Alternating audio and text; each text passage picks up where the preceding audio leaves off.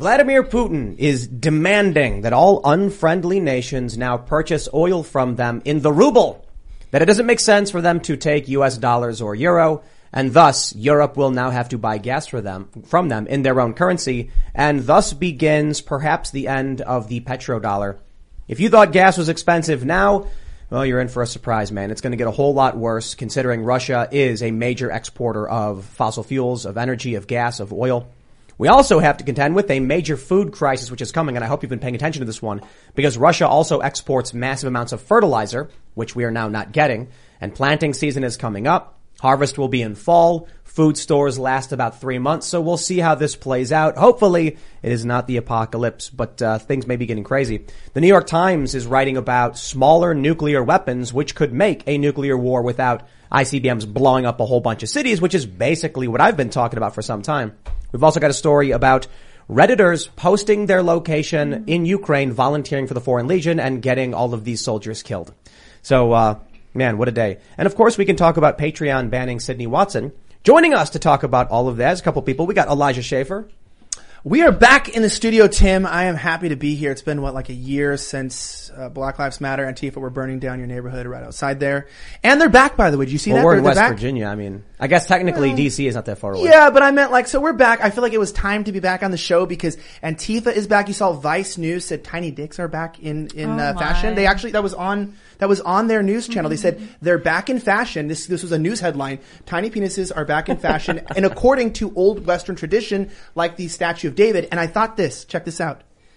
It makes sense that Antifa would be back in action because if tiny penises are cool again, then Antifa would have to be cool again. so cool so it's like it's like they're both one and the same. And I'm happy to be here, dude. I'm happy. I mean, it sounds like they're proud of it though, you know? Mm-hmm. oh yeah, they're pr- they're very they're very very proud I mean, of it it. actually kind of sounds like a, some kind of like sour grapes. Yeah. You know? yeah, I just said this. I go, you know what? There is the correlation, but I feel like this is a. I feel like I always say 2022 now feels like 2018 all over again. It's like we're back to talking about transgender issues. Antifa's back in the news. We're paying too much for gas. I mean, I don't know what's going on, but I feel like we've hit the arc. We've gone full circle, and we're just back to the same issues. You see, you see Joe Biden mentioning the fourth turning the other day? We'll talk about that stuff towards the end of the war, but, uh, so, so what, what do you do? I think most people know who you are, to be honest, but what's your, what do you do for a living? Uh, well, to all the haters who uh, wanted me to get arrested for being inside the Capitol building, guess who just got their press license renewed Oh, from the Capitol snap. building today? Oh, so uh, it looks like things are still good there. I'm a journalist, reporter, and I also run a podcast called Slightly Offensive, uh, and also a podcast called You Are Here that's live every night. It's been a ton of fun and a ton of craziness, but guess what? I'm out of retirement because things are crazy again. So we're back to reporting. We're back on the field. That's why I'm in DC. And uh, Just got back from Ukraine, I hear. yeah, so this is kind of crazy. I'm joking. No, People there's, no, it's, it's not, not, it's not, it's not, not the Ukraine you were thinking of. Is the Ucluck. So your Chicken City account, uh, down, downstairs, the, the, uh, live chicken farm that's now on that YouTube channel. That's right. I was in Ucluck and I was like trying to figure out what I was gonna do. I was trying to make sure I saved the Ucluckians. And then, and then I guess what, who I saw? Who? The ghost of Chicken Kiev. Oh yeah. Oh, yeah. Oh, okay. He was flapping and saving all the little Saving baby the chickens chickens. and, and He I took mean- out six, six, uh, uh, chicken hawks. he did. He yeah. did. He took out six chicken hawks, and then they sh- they shot out his wing with the little pellets, Oh, the chicken pellets. But then he got into out another bionic wing and sort of like saved the day. So I'm feeling optimistic for Western chicken society, and uh, you know, there's a lot of chickens in our society now. We've seen a lot, you know, going true. around. One of them's running the country, so I'm happy to be here. And you have someone joining you today. Oh, the beautiful, the lovely, recently banned on Twitter for telling too much truth, Savannah Hernandez from Rapid Fire Podcast. Elijah Schaffer, long time no see. It's just like, uh, you know, two weeks ago I was producing your podcast. Now we're here on Tim Pool Together. Uh, Tim, thank you so much for having me. I am, uh, so excited to be here. You know, I've always wanted to come on your show. You actually used to follow me back in the day when I was doing riot reporting. Then I got deleted off the face of the earth, so I was never able to prove myself to you. So I decided to start another Twitter account, right? Cause, uh, I was producing for Elijah Schaffer, worked with Alex Jones for a while. Then I was like, let me focus in on the independent reporting, really go all in for 2022. It's election season. Uh, yeah, got banned again. So, uh, it's a lot of fun out in these streets, you know, trying to tell the truth. Well, all right. Well, of course, Ian's here. It's like running through a fire, and if you don't run fast enough, you start to get burned. Just keep running. Oh yeah, keep going. Yeah. Don't stop. Move. Uh, and hold your breath while you're doing it. You just don't have to breathe in. You just breathe out when you need to breathe out. You actually absorb the oxygen through your skin. Lydia, I have a gift for you. Yes. oh, what is it? What's the you- gift? I I'm have so two curious. two gifts for you to choose from. Oh, cool. What color do you like? Dark blue.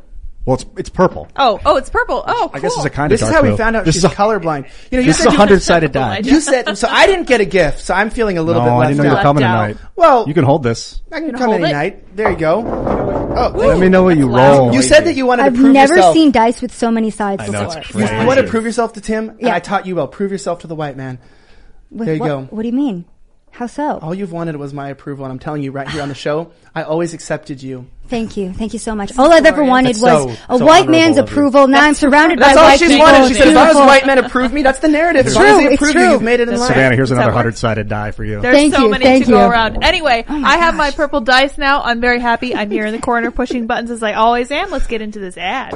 Go to timcast.com. Support us directly if you want to watch our members only podcasts. We put them up Monday through Thursday at 11 p.m. So we'll have one tonight. And as a member at timcast.com, you are keeping all of our journalists employed so they can write articles every day about news you can use, things that you care about. And we do a lot of fact checking, a lot of aggregation, and a lot of original, original reporting.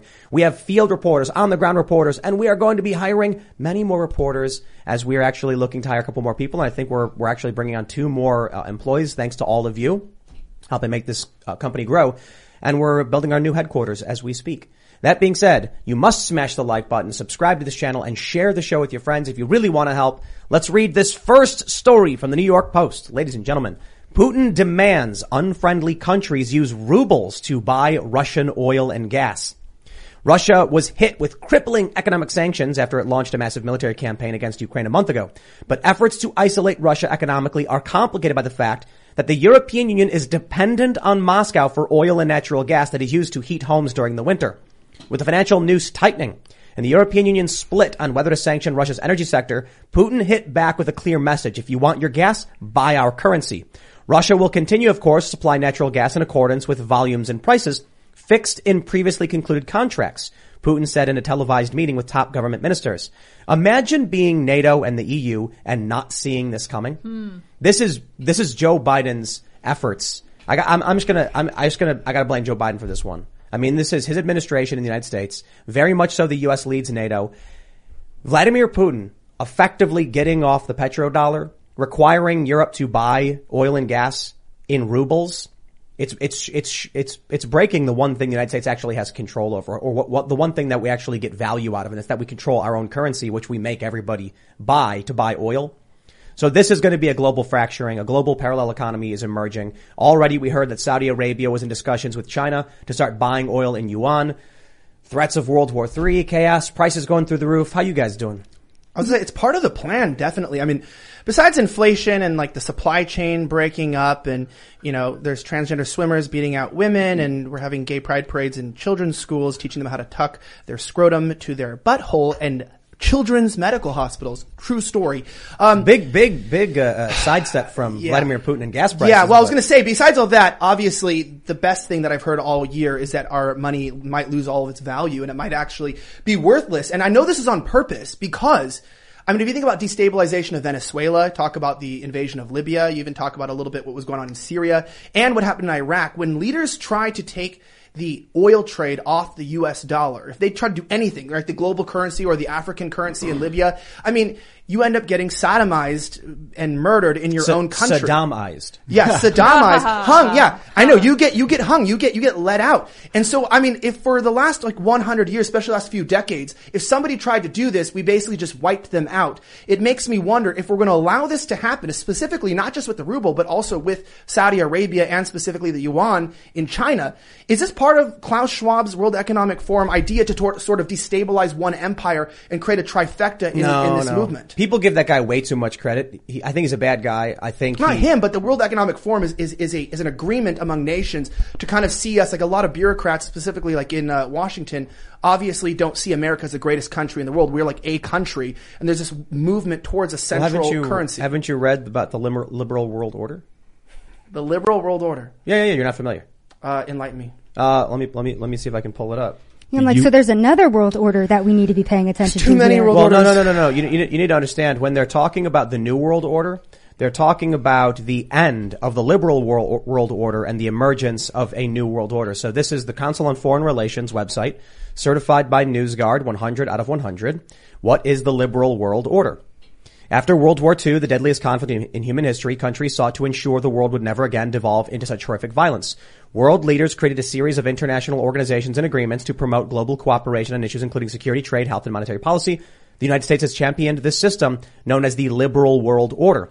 For the past 75 years, during this time, the world has enjoyed unprecedented peace, unprecedented peace and prosperity. You know, I would dispute that last sentence, but, um, I wouldn't dispute everything else they're saying. The Council on Foreign Relations overtly says after World War II, global cooperation from powerful wor- world leaders creating international organizations sought to secure the planet, uh, um, you know, creating policies on security, trade, health, and monetary policy. When Joe Biden says that there's going to be a new world order, this is what the new world order means. When Bush said it, when H.W. Bush, when Clinton, when Hillary Clinton, when they all say this, what they're saying is the liberal world order will come to an end and there will be a new world order.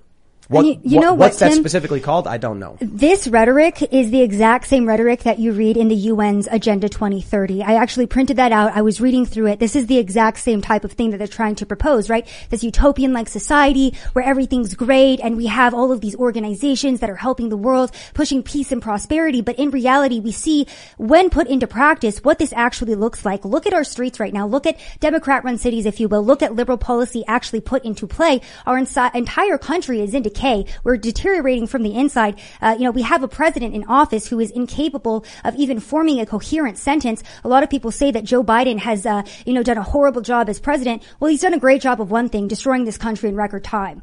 Yeah, he did it really quickly, huh? Yeah, it's really fast, quick, yeah. really You gotta give him fast. credit for that. I mean, Yeah, wow. it's pretty It, it Record feels breaking. like it was tipping and then he stepped into the pilot seat just as it fell off the ledge. Although like- they did oversee the printing of like seven or eight trillion dollars in the last year and a half, You- you- which is terrible policy. A little bit problematic, I would You say. ever, uh, you ever didn't watch spend Mr. it on- Magoo? Mr. I call my dog Mr. Magoo. You know, you know Mr. Magoo, like, he can't see, and so he's like bumbling around and like getting into all sorts of shenanigans. You know, he's like an old man. oh yeah, That's like, Big that's like, bulbous nose. Yeah, that's like Joe losing his glasses. Well, don't don't you feel though when you hear this that we've all been sold a lie? And and I even got duped into this being uh, from Los Angeles, like actually born and raised in in Southern California, right there. That there was this sort of lie that we were sold that is clearly unraveled now. That you could have this sort of liberalism in this mecca. That you could have your cake and eat it too. Like you could have money, you could have freedom, you could have immigration, you could have multiculturalism, and you could kind of create this bastion of utopia smack dab in, in a desert, right? Even your water, even though you don't have natural water sources, right in LA. And as we've seen it divulge over the years is, or, or, or develop and, and also then decline is that it didn't end up really working that well because obviously when you have all these cultures together, they ended up self-segregating. LA is one of the most segregated regions in the country. It is insane. It is to the point where you can like tell you where the Jews live, where the Mexicans live, where the El Salvadorians live. Go to like Chicago, go to New York. Yeah, I know, but I'm saying like it's, but I'm saying it, you know, it obviously is, is touted as being diverse, but it's really segregated. Then the wealth disparity, there's a shrinking middle class. I mean, and the, the confusion, the laws are not enforced. It's pretty absolutely crazy. So I feel like genuinely this liberal world order, like you said, that they're doing away with is an interesting way to get people complacent. Because when you create a liberal society that's not based on tradition or nationalism or values, but this idea of personal liberty, individualism, you start getting into your, you know, your pot of choice, your vices, you get into your porn addictions, you get, you, you know, you, uh, pursue your career rather than family. And everyone is just kind of like fighting. They give up their guns. They're not focused on things like self-protection and gathering and self-sufficiency, etc. And then we end up kind of Well, there's a contra- complacent. well, But- th- th- there's a contradiction in there. I mean, people who are who believe in individualism, individualism and civil liberties don't give up their guns. Well, that's what I'm saying. It, it literally was a deception because that's what I'm saying. They, they gave us this form of liberalism, this absolute kind of their developed form of like, you can have peace in your countries, the wars won't be fought there, you can make a lot of money, things can be really good, your kids can all go to college. And then once we were all in these places, everyone's on anti-anxiety and antidepressant pills. People are unhappy. They're not satisfied with their lives. If you look at how happy people are, they're not full of joy. They're not content. They're not satisfied. We're very divided. And now we're all in this place where we don't have anything to unify us. We don't have a common religion, not even really a common language. Cause I'm not talking about Spanish. Like, not, have you ever heard someone under 16 talk? I don't, Not lately. I can't, I can't tell what they're talking about. Yeah, but- but like, uh, like, It's that's like cap- most Oh, leet generations. speak. Yeah. I just, I just meant they divided us so Speak- then I don't- they, they used think- I it don't- to I don't- weaken us. Leet speak is a millennial thing, dude. Yeah. Wait, what Yeah, is it this? Yeet Leet- speak, it's maybe. L33T, leet speak. It's just the way you type like words faster with numbers. three and- three Ian. Oh, interesting. Oh, one three three seven. My fault. Yeah, but that's that's an internet culture thing that goes back a long time. I mean, if you're talking about the slang terms used by kids, Yeah, that's- but, but that's what I'm saying though, is that language is changing in a way where it's like each generation can't even effectively communicate with each other, not just through language, but through the mediums are changing so rapidly. Even look at the app development and app usage based off of age range. I mean, we are divided and categorized to a point to where it's the perfect time to where we can't even, we can't even agree on basic things like on, you know, people are still divided on what happened in 2020. People today can't even agree on the most basic science on what is a man, You know- what is a woman. It's a perfect opportune time to, to, to, to retire the current liberalism and then institute whatever the hell you want because we're too divided and too weak and complacent. I believe to really effectively fight anything. Like I don't think there's anything to fight for or like we, we don't, we don't even know what we would be fighting to preserve. There's a great meme right now where it says it shows the clip from the world from the World Economic Forum saying you will own nothing and you will be happy.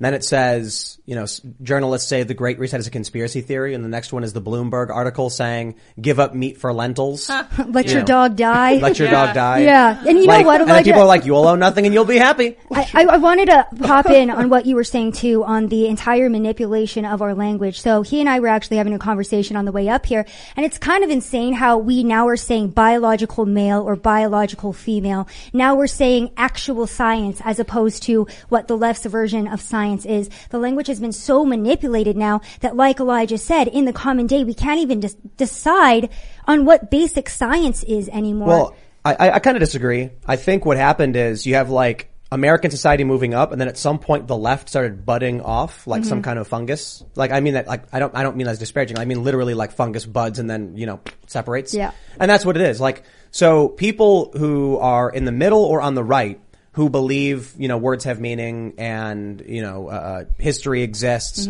Stayed going down the same path, following history, following the lessons of our ancestors. And then this new group of people split off and they have a different language. They have a different worldview. They believe crazy things. different reality, really. Totally different reality. Yeah. Yeah. So it's, it's not, I, I- if you were to say that language changed, it, would- it would be to imply that those people have legitimacy. Mm-hmm. Now, I certainly think they control institutions. I certainly think that they. How is it not video games. legitimacy though? I mean, if you have power, that's what's kind of cool. Like Well, you that's, always- that's the, that's their mentality is there's no truth but power. I, I disagree. I think they're completely illegitimate because they make up random words that are meaningless.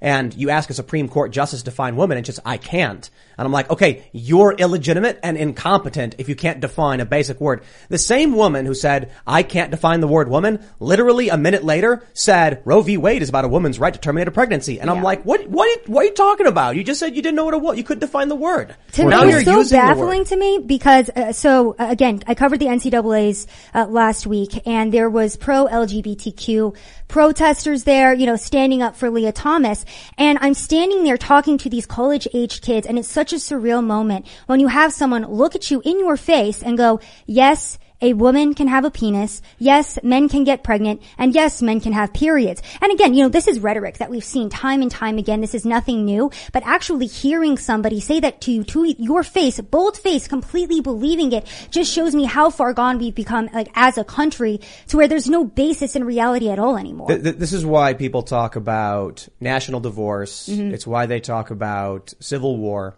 It's not so much about, look, I, I don't care. Those people can believe whatever they want. They can watch whatever movies they want to make Yeah. and do that. And then what do we get? We get the Daily Wire making their own razors. We get the Daily Wire making their own movies. Mm-hmm. We are certainly interested in moving that direction as well with our own cultural content. We just need to stop trying to be a part of their club. That's, that's one of the most frustrating things to me.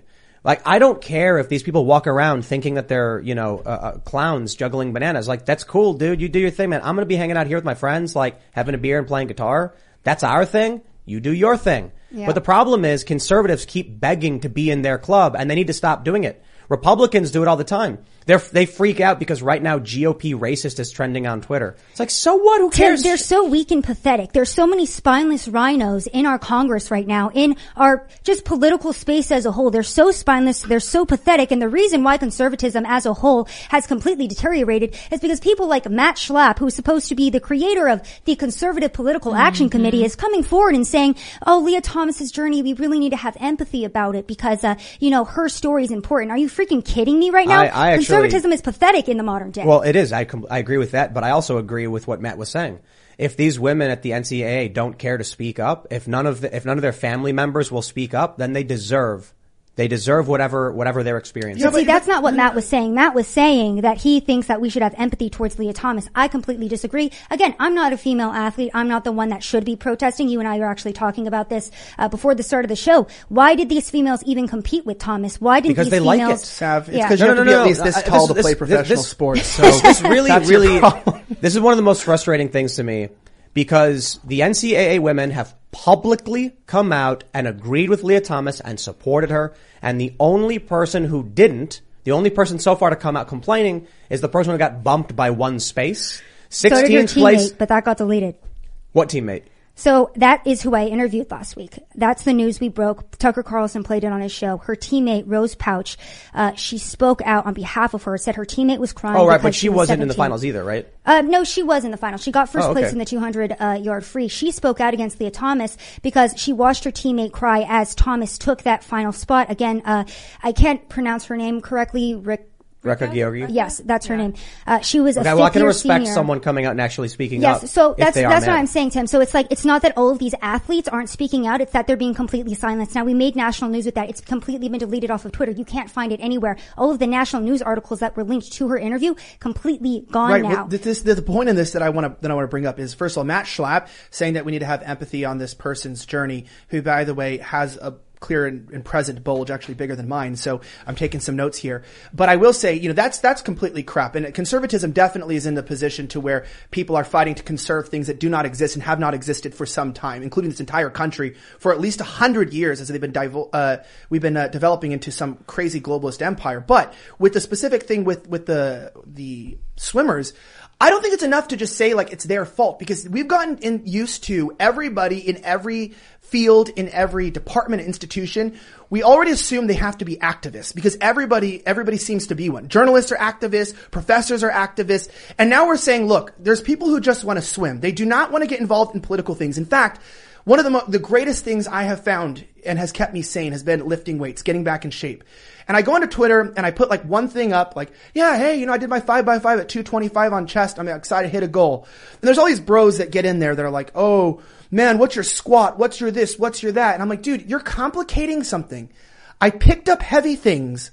I put them back down. I know there's a science to this. I know people get really involved. I'm not doing that. Where I'm are trying these to- girls' dads? I, well, no, but, but there's a point to be said to this, though. Good There's a- question, Tim. But there's a there's a point to be said. That's why I don't care. No, no, because, but here's the point.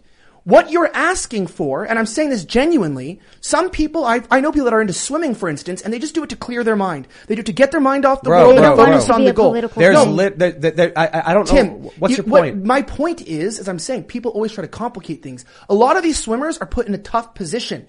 That they, they their scholarships might ride on this. They might come from impoverished families. Too bad. Listen, and maybe that just maybe when you're when you're focused on breaking generational like wealth gaps, and you go to a nice school and you're trying to swim and get your family out of that poverty, that idea of getting out of poverty is more important to you than a social issue like transgenders, and you don't know what to do. So what's happening in our world is no matter who's out there, we are demanding of them to be political activists. What should be happening is this discussion should be happening at a senior level with administrators and with individuals who are put in those political positions to try to debate whether something is ethical. But the swimmers themselves, I don't blame them for not knowing what to do because like that girl who was scared, these are genuine people who are going, even if I speak out, will it change anything? And they don't have, they're not, they don't, they can't have, they can't afford what you Well, and, and me that's do. what it No, no, is. no, no, So- no, no, no, no, no, no. We're stopping right there, bro. I am sick and tired of hearing about spineless people who don't stand up for themselves, who think they're entitled to everything. That's one of the big issues I have with the left. They come out and they say, we should get free college, we should get free that. I shouldn't have to do anything for it.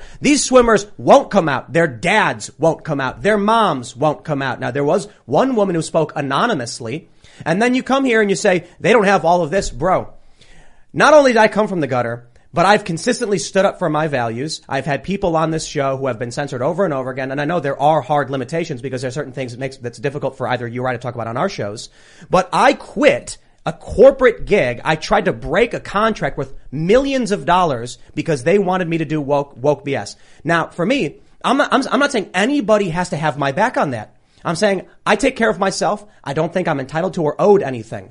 So when I'm at a company and they say, you want the money we're paying you? We have you under contract. You're going to do woke stuff. I said, no, I won't. And they said, well, you better. And I said, I guess I'll just sit here or you can break my contract. But they you're said a political no. commentator, Yeah, 'cause though. can I- can I I was jump in with not a political Elijah? commentator when I worked for to, ABC. To some extent, though, but you're in the visuals. You're into somewhat of entertainment. Like a lot No, of these people bro, bro. are just athletes, and they're like, "Dude, I didn't ask for this. Like, I and don't that's want what this." a lot of and the they're, they're, athletes they're were trying to expressing figure it too, out. Elijah. I said we got to is give them some that time They don't want to be out. political activists. They want to be able to just focus on their sport. I completely agree with what you're saying, Tim, but I also think that this is your passion. This is your career, right? Swimming is those girls' passion. They don't want to be political activists. Oh, The big reason why their parents don't want to speak out for them is because the daughters ask the parents, hey, you know what? Just don't do it. I don't want to face the repercussion. I don't want the NCAA coming after me. The NCAA told these athletes, don't mention Lia Thomas's name in the locker room. Do not speak to any media. So the fact that I even got that interview, that's why it went so viral because the NCAA has been silencing these women. I understand what you're saying, Tim, because I'm the exact same way. I'm hardline and I say stand up for your rights, stand up for your country or you will lose everything.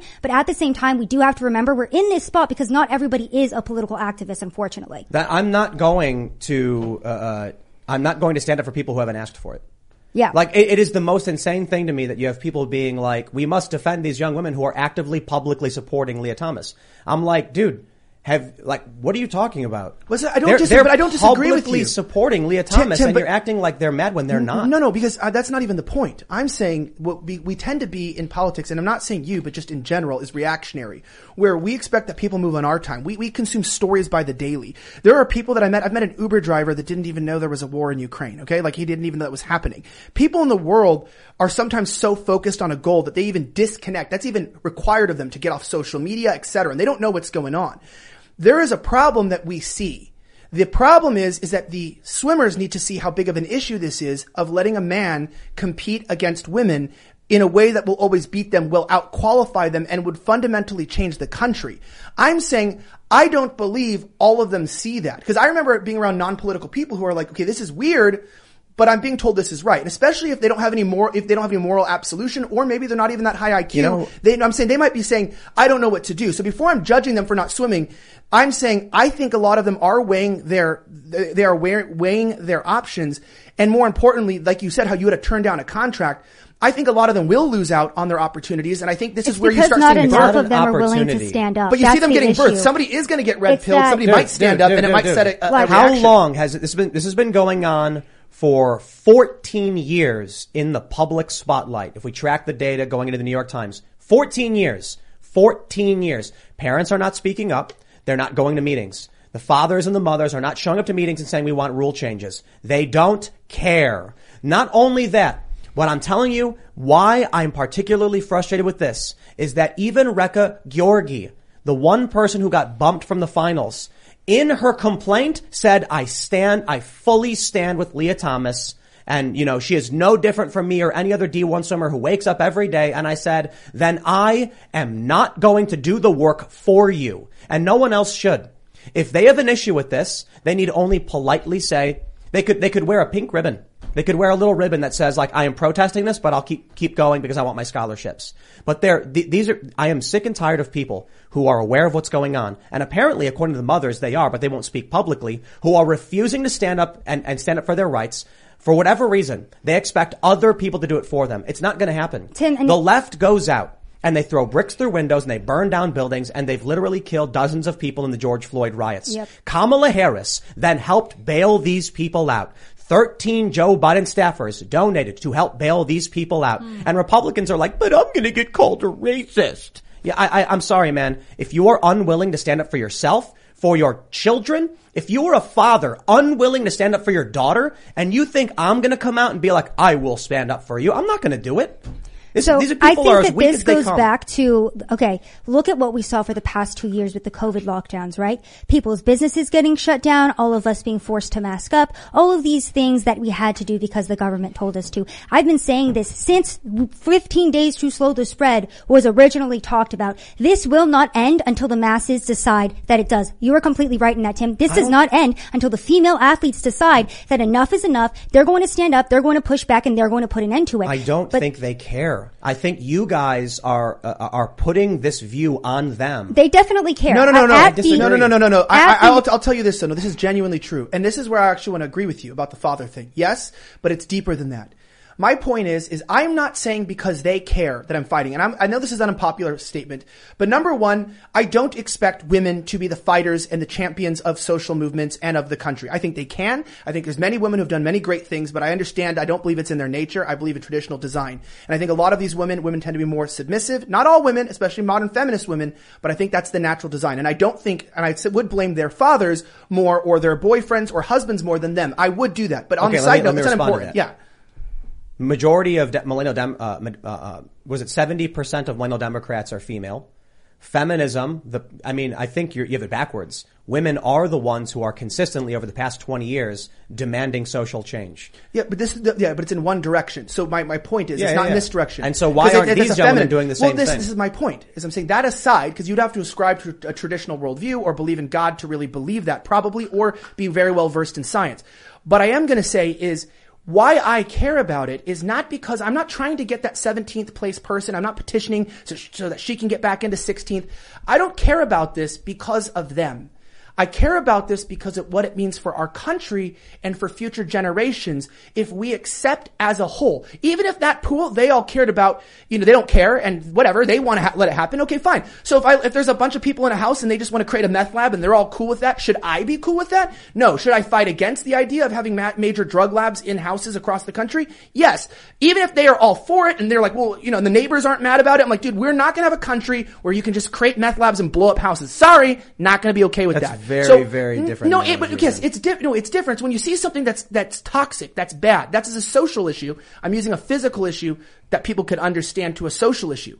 When you're allowing something to go out and not just to happen. Because remember, it's not just the people in the in, in the pool. The swimmers are, are even the least important to me on this. You have ESPN, et cetera, interviewing this. There, this is being reaffirmed nationally. And as you know on this show right now, if I were to say what I was really feeling about this issue, this live stream would get pulled. Meaning, it big tech is in on this as well, saying this is normal and normal people are not. Not and that's only why I'm saying too, Elijah. this is B, this is BS, and I'm I'm going to fight the issue even if they won't, because I don't accept this for the country. I don't disagree with you on it. that. I don't. I don't disagree with you on that. My my frustration is with people who don't stand for themselves. I'm saying if we're I get if- pissed too. And if Tim, we're, actually, if we're talking specifically about the greater issue, by all means, everybody who wants to complain about it should, has a right to complain about it. Yeah. When we're specifically talking about Reka Gyorgy as the one person to publicly complain because she's the one person who got bumped, I'm like, dude, you had every opportunity to speak up. You didn't, and you're only complaining now because you're the one person who got bumped. 18th place isn't complaining because she wouldn't have made it anyway, and 16th place isn't complaining because she did make it.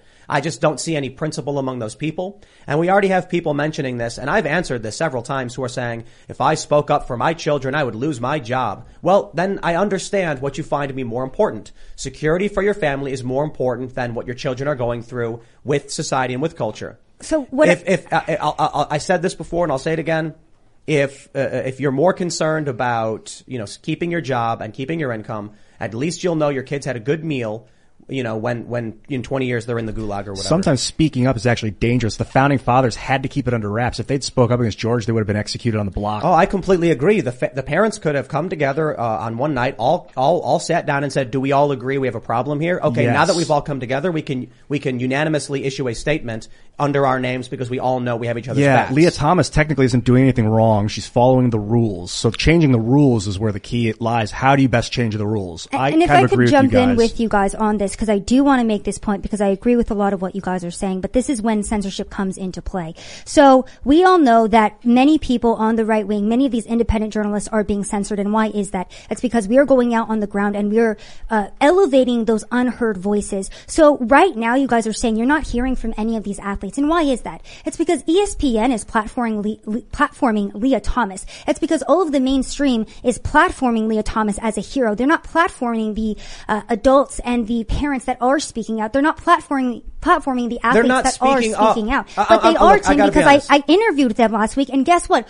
All of those interviews are gone. Did you see any of my work from last week? It got Why banned, why right? did the why did the why did the They got mother who all came out and gave a uh, why, why did she come out anonymously to the New York Post?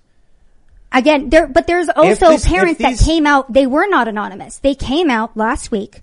They had their names, they had their picture up on the article, but those stories are not elevated and they're not promoted. So I understand what you're saying, but understand too that big By tech whom? is allowed to, uh, you know, regulate what the narrative is. So there are people that are speaking out. There are athletes that are speaking out, but their footage is being deleted. They are being censored and they are being silenced because they are not the popular, uh, you know, narrative that the big tech wants to push. The, Oh, yeah. the, the swimmers could have, you know, chosen to protest the swim. I agree. I completely agree with you on that. But I'm saying that there are swimmers voices who are that being are being silenced. have publicly supported Lia Thomas, and we're talking in circles now. So I, I think it's just, I, I I get it. You Yeah. know, uh, if there are people in this country who have an issue with what's happening in these schools, then I, you know, I actually I agree. If we're talking specifically about the NCAA right now, my Mm-hmm. problem is I am sick and tired of the past ten years where there are people who know about the problems who refuse to speak up. I think it was to Clifton. Clifton Duncan said the same thing. He says uh, he, said something to the effect of, "I am more. Uh, what do you say? I'm more. I have I have more disdain for those who know what's happening and refuse to speak than Yep. those who those who are ignorantly participating in it. Yeah. Something to that effect. And that's where I've been at for some time. Mm-hmm. Right. The people who say to me, "I know what they're doing to my children in school. That they're grooming their kids."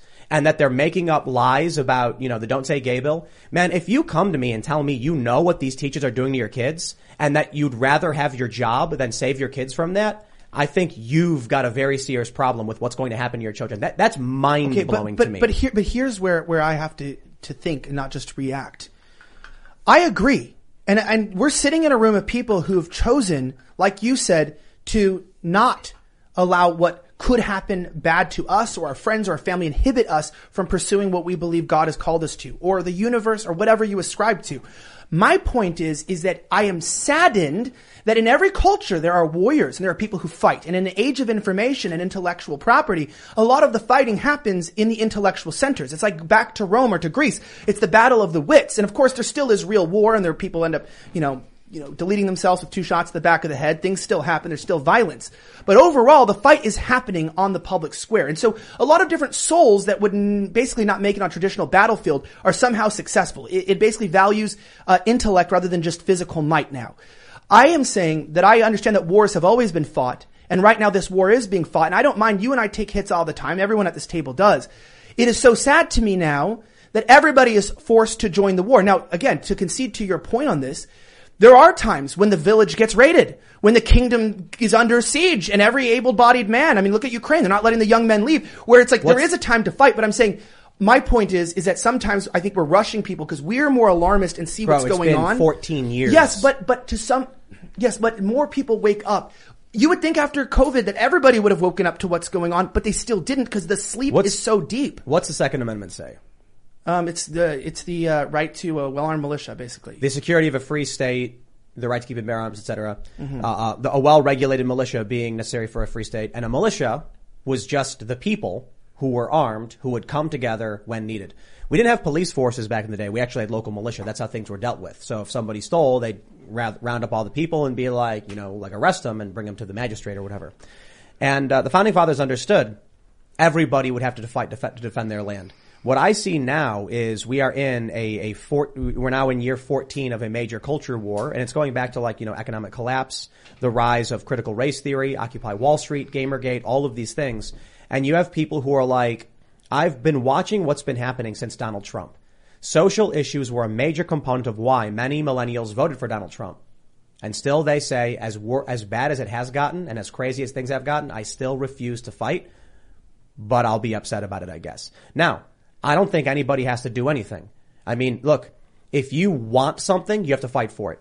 If you don't fight for it, I assume you don't want something. I'm not going to complain that these female swimmers don't care enough to speak out, but that's reality. Are you saying no, nobody can avoid the war? I'm asking if that's where you're No, no, saying no, What at. I'm saying Like, is, to put it simply, if you place a person between two roads, and one is just keep swimming and, and keep your head down, and one is speak up and stand up for your rights, they're all choosing the road they, they, they think is better for them.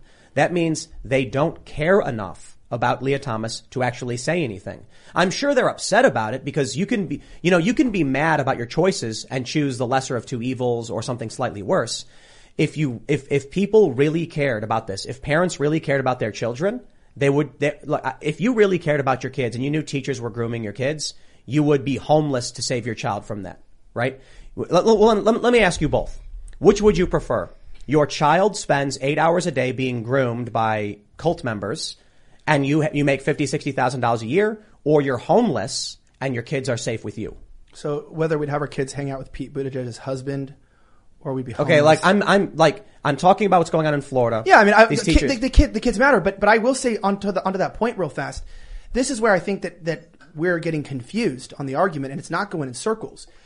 Just like I, I watched the the gay pride parade in Austin in that elementary school, I'm going. I don't blame the kids that are. I think they were like eight, nine years old, ten years old. I don't blame the kids for you know anything about that. I would blame the teachers.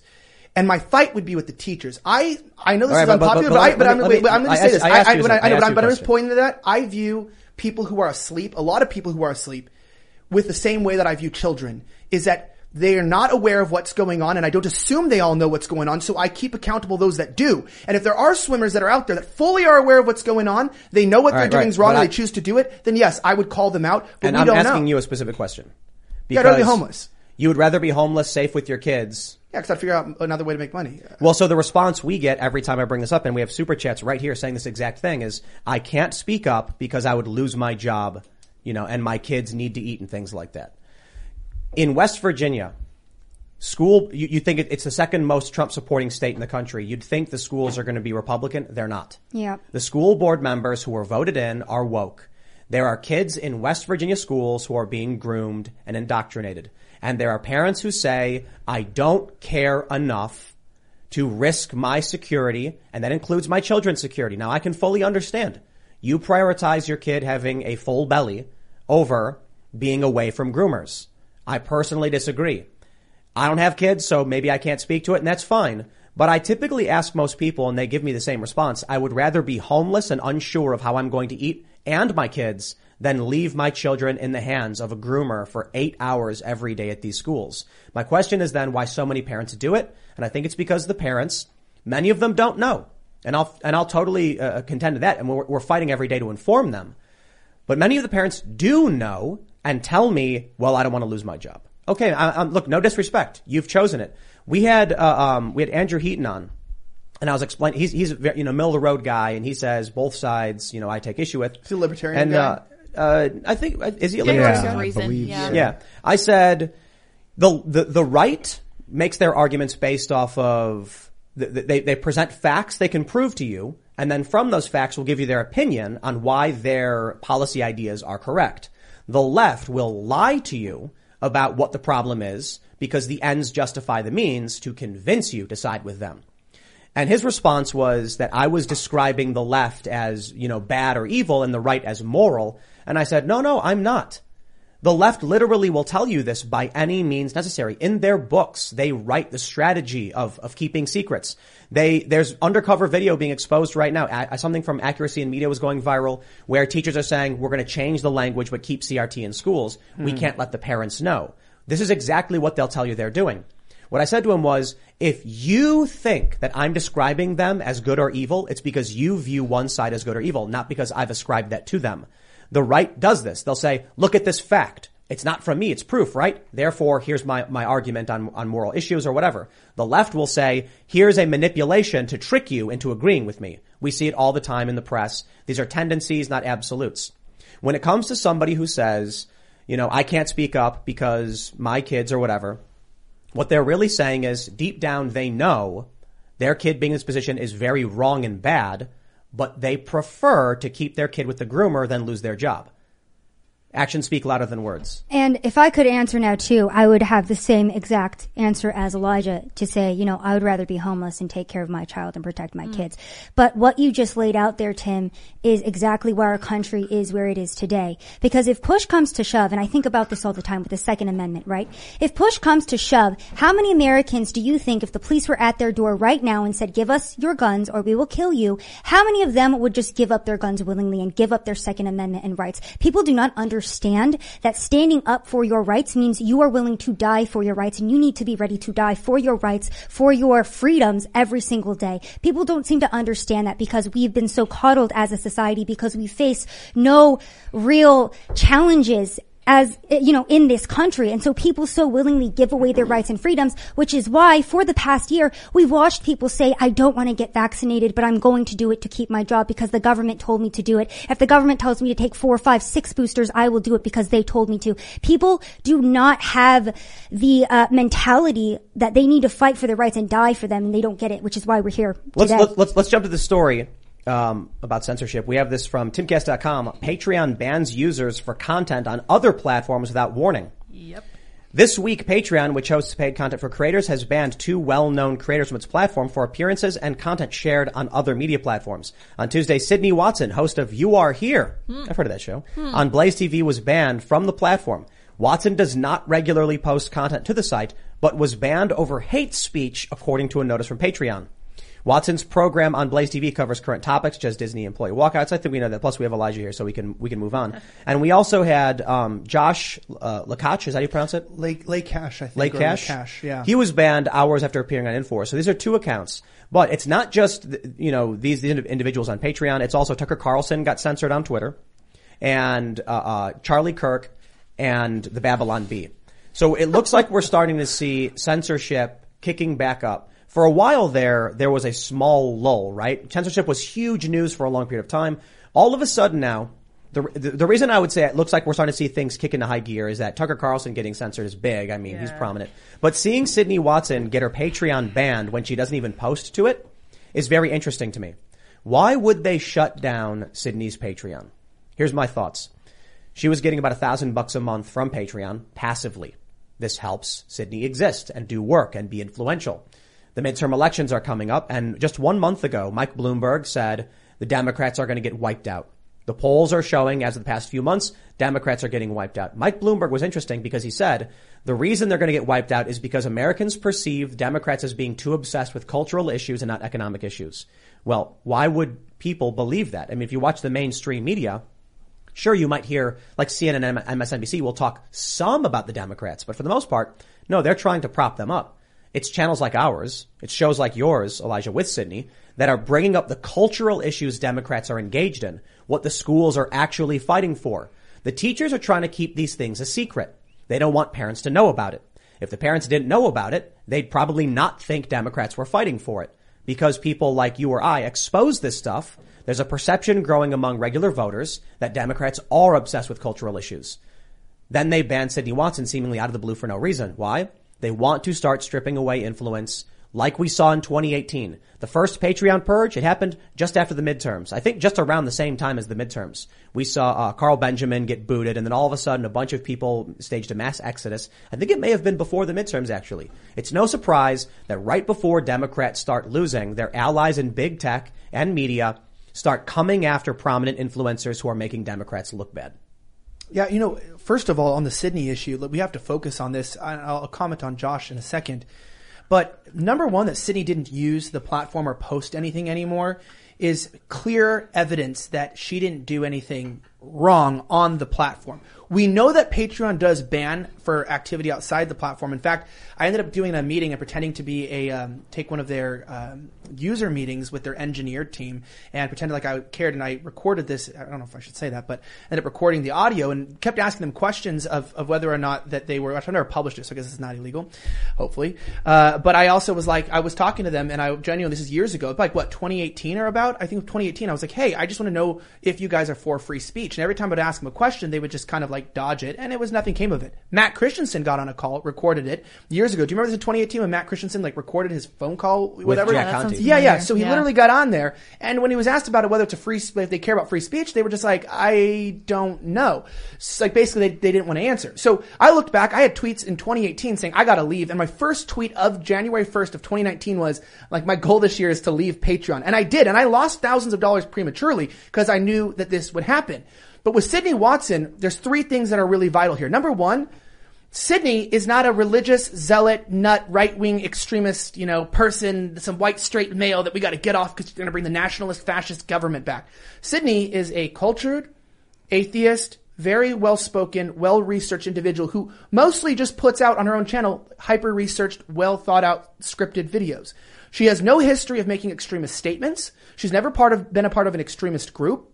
The closest thing she's ever done to extremism was run a men's right conference in Australia, another country, for their rights and to fight for them, which was controversial in Australia, which everything's controversial there.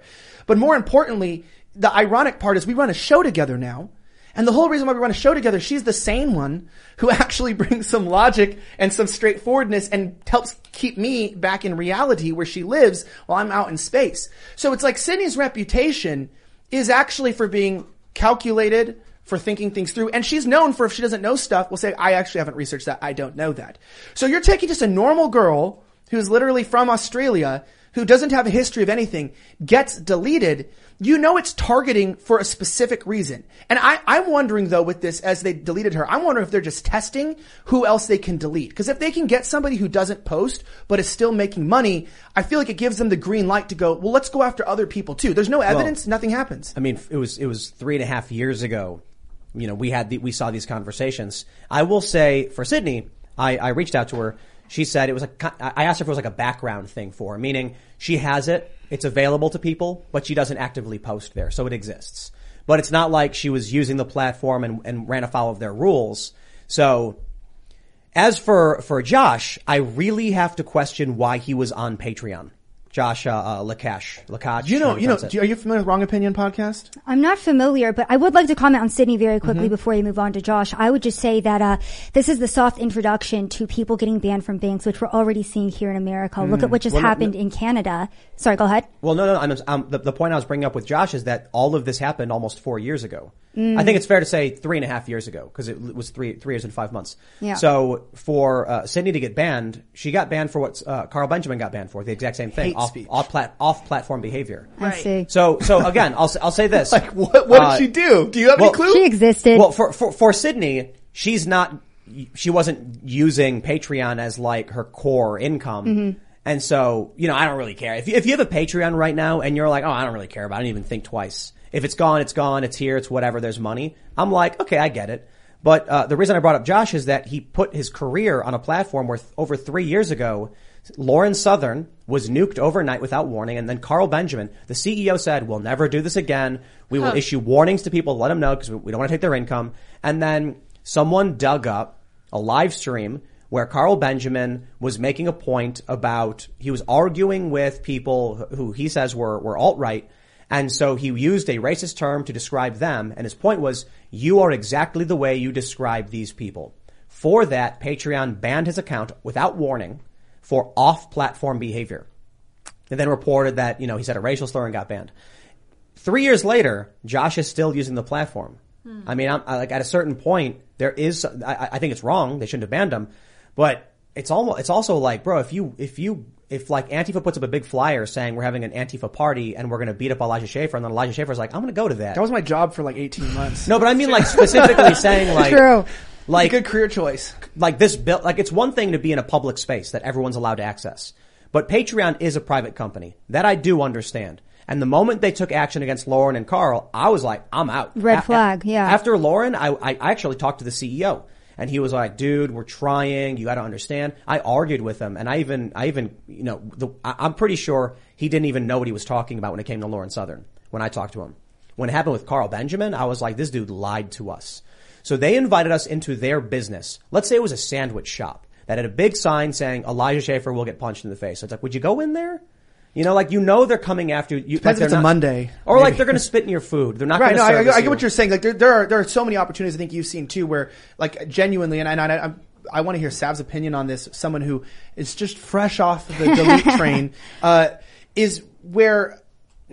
I do get, I totally understand this. I have a hard time commenting since I run primarily my career on YouTube. And I know YouTube hates me and I know that I could lose my channels any second. And I know we're all kind of playing that game. I would say I think Josh just probably bet on the fact that, I don't mean this disrespectfully to him, that it's more of a niche, smaller podcast. He's not Lauren Southern. He's not going on some ship cruise and wearing it's okay to be white t-shirts into Australia and whatnot. He's not doing these things. He's not getting the national press. He's got a niche Oh, pod, podcast, and I love Lauren Southern so much, but but I meant like he's got he got this way where you think, well, I'm probably beyond scrutiny. Like even Sydney or whatever is, is raising in, in, in, in her profile. She's been very successful recently, uh, and throughout her, her, her, her career. I think she'll eventually be at a million subs pretty soon. And so she could be a target, but not me. And so that's what we're kind of seeing like with Sav, where it's like, and I'm not mean this to disrespect to you either, where Sav's learned this the hard way is like, it doesn't matter how big you are, it matters what you're doing. It really it's, does. It's inverted actually. The bigger you are, the harder it is to ban you because it makes too big of a splash. Yeah. That's why when it came to learn to code, Twitter mostly banned smaller accounts. Hmm. I so when the learn to code thing was happening and they were banning people, it was mostly people with a few hundred followers who were just engaging and, and sharing and talking. I tweeted learn to code several times. Nothing ever happened to me. My account was just too big. It would have been too big of an issue. And they said, oh no. So they can get rid of as many of these conservatives as possible saying learn to code, and none of them are big enough to actually make a splash. That's what they're going for.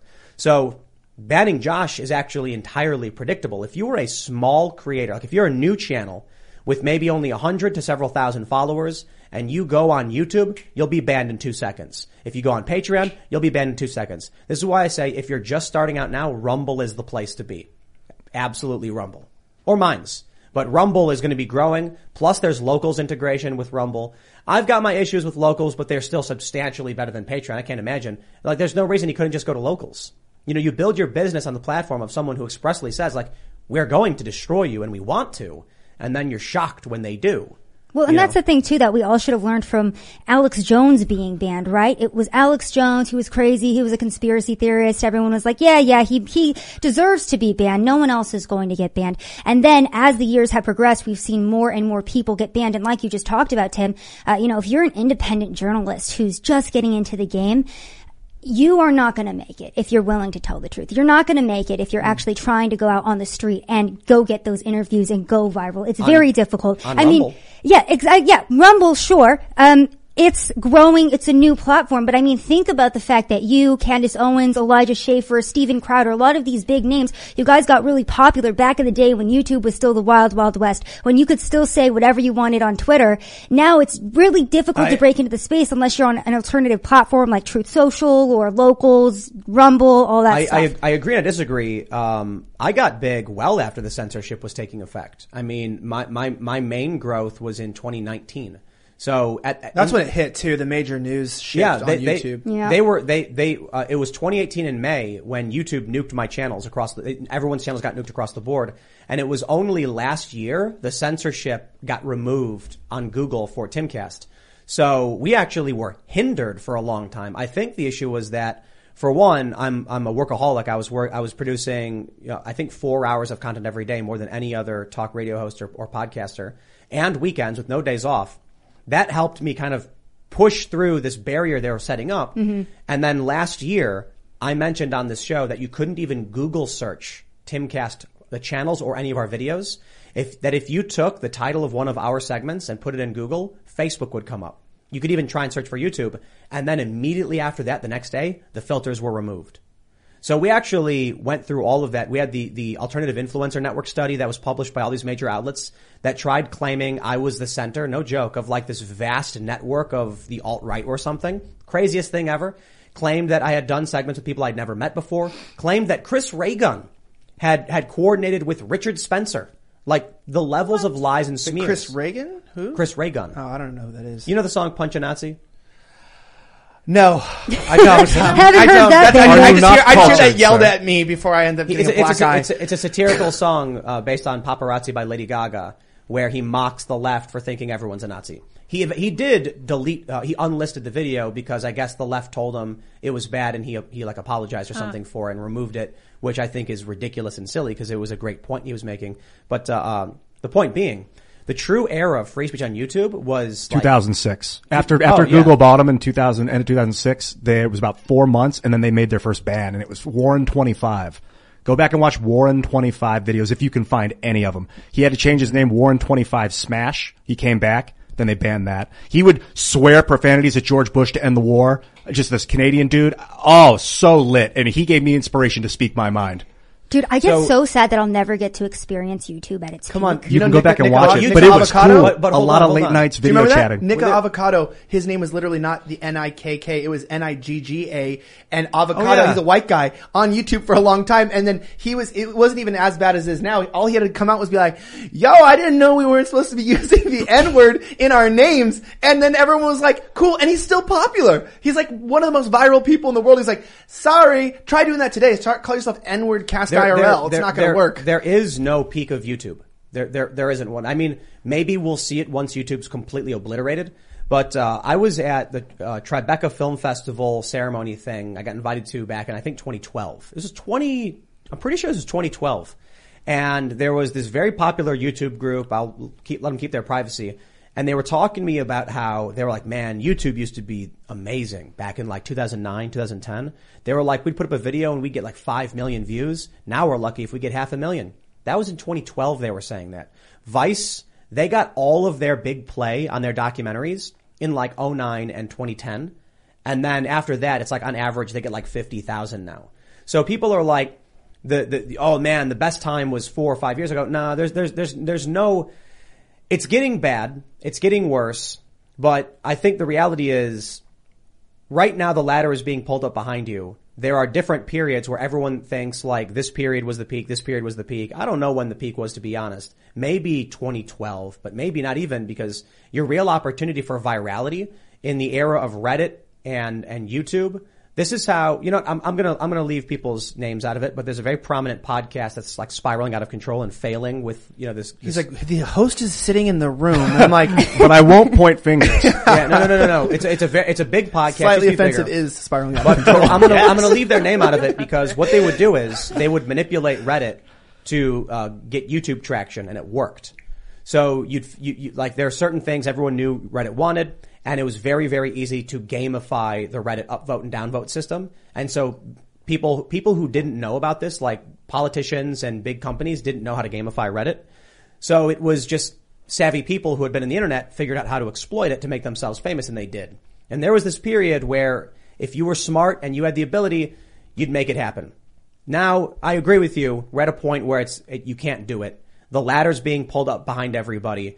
If you're really good, you can find a way. But I, I will say we're at a point where the ladder's gone. Go on Rumble. Well, eh, but here's here's the fundamental issue, and I, and this is what's so insane to me of how this is backfiring, because I feel like I just squeezed in in the in the last second. It was like the last ditch effort, and one of the other people that squeezed in, Sydney squeezed in, John Doyle squeezed in. It's like this 2018 year. This is right before it got really bad in 2019. If you got in on 2018, you essentially, you know in the terms of the girl getting passed around the team, you were the fourth or fifth in, but you still made it into into the game, into the party. It's true.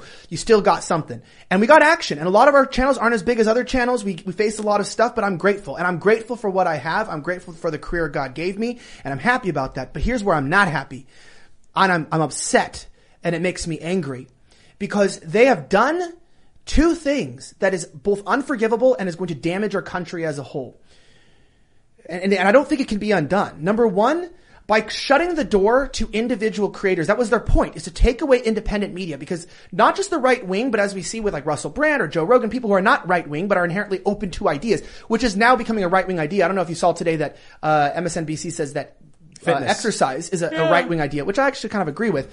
But I will say that they shut the door because I'm, oh, it's a joke, but okay. Anyway, so so Keep they shut out, they baby. they shut the door to independent and small media, and that was always their their plan. My uh, my new PA um, uh, Josiah Moody, who started, he was like, "Hey, I was like, yeah, Tucker at his peak will get you know three three point five million views." He goes, "Yeah, but have you seen his YouTube? It's crushing." And I go, "Yeah, bro, you, I'm going to tell you about this one thing called authoritative news sources, where they you know gave all the all the news media."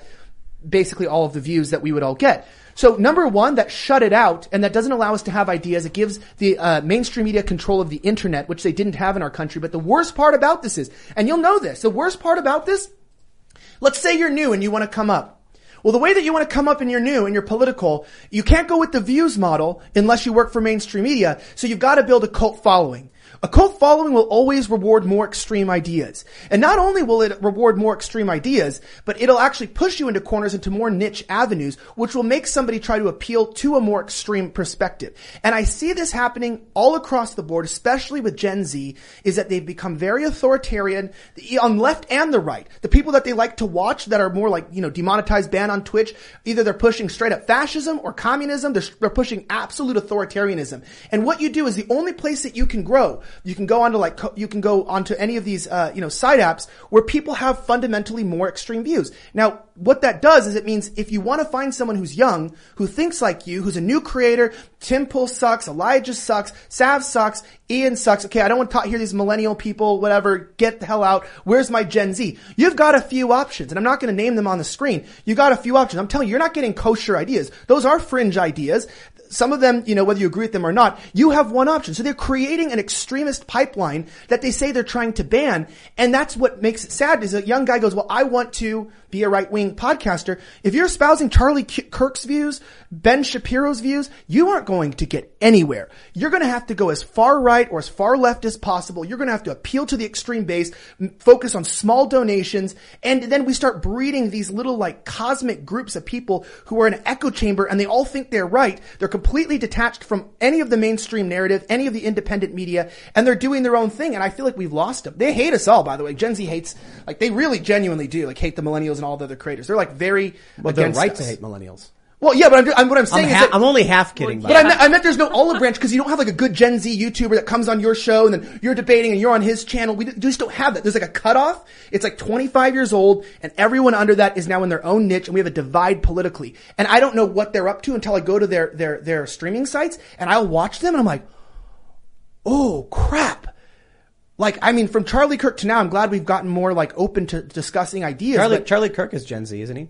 no, he's, he's my age, 28, so he's millennial. 28's millennial? Yeah, Yeah, for it sure. is. I think It is. 26 is the cutoff, or 25 is the cutoff. Oh, okay. But I, but I was going to say, yeah, under 25, I'm going, I'm not, it's not that all their ideas are wrong.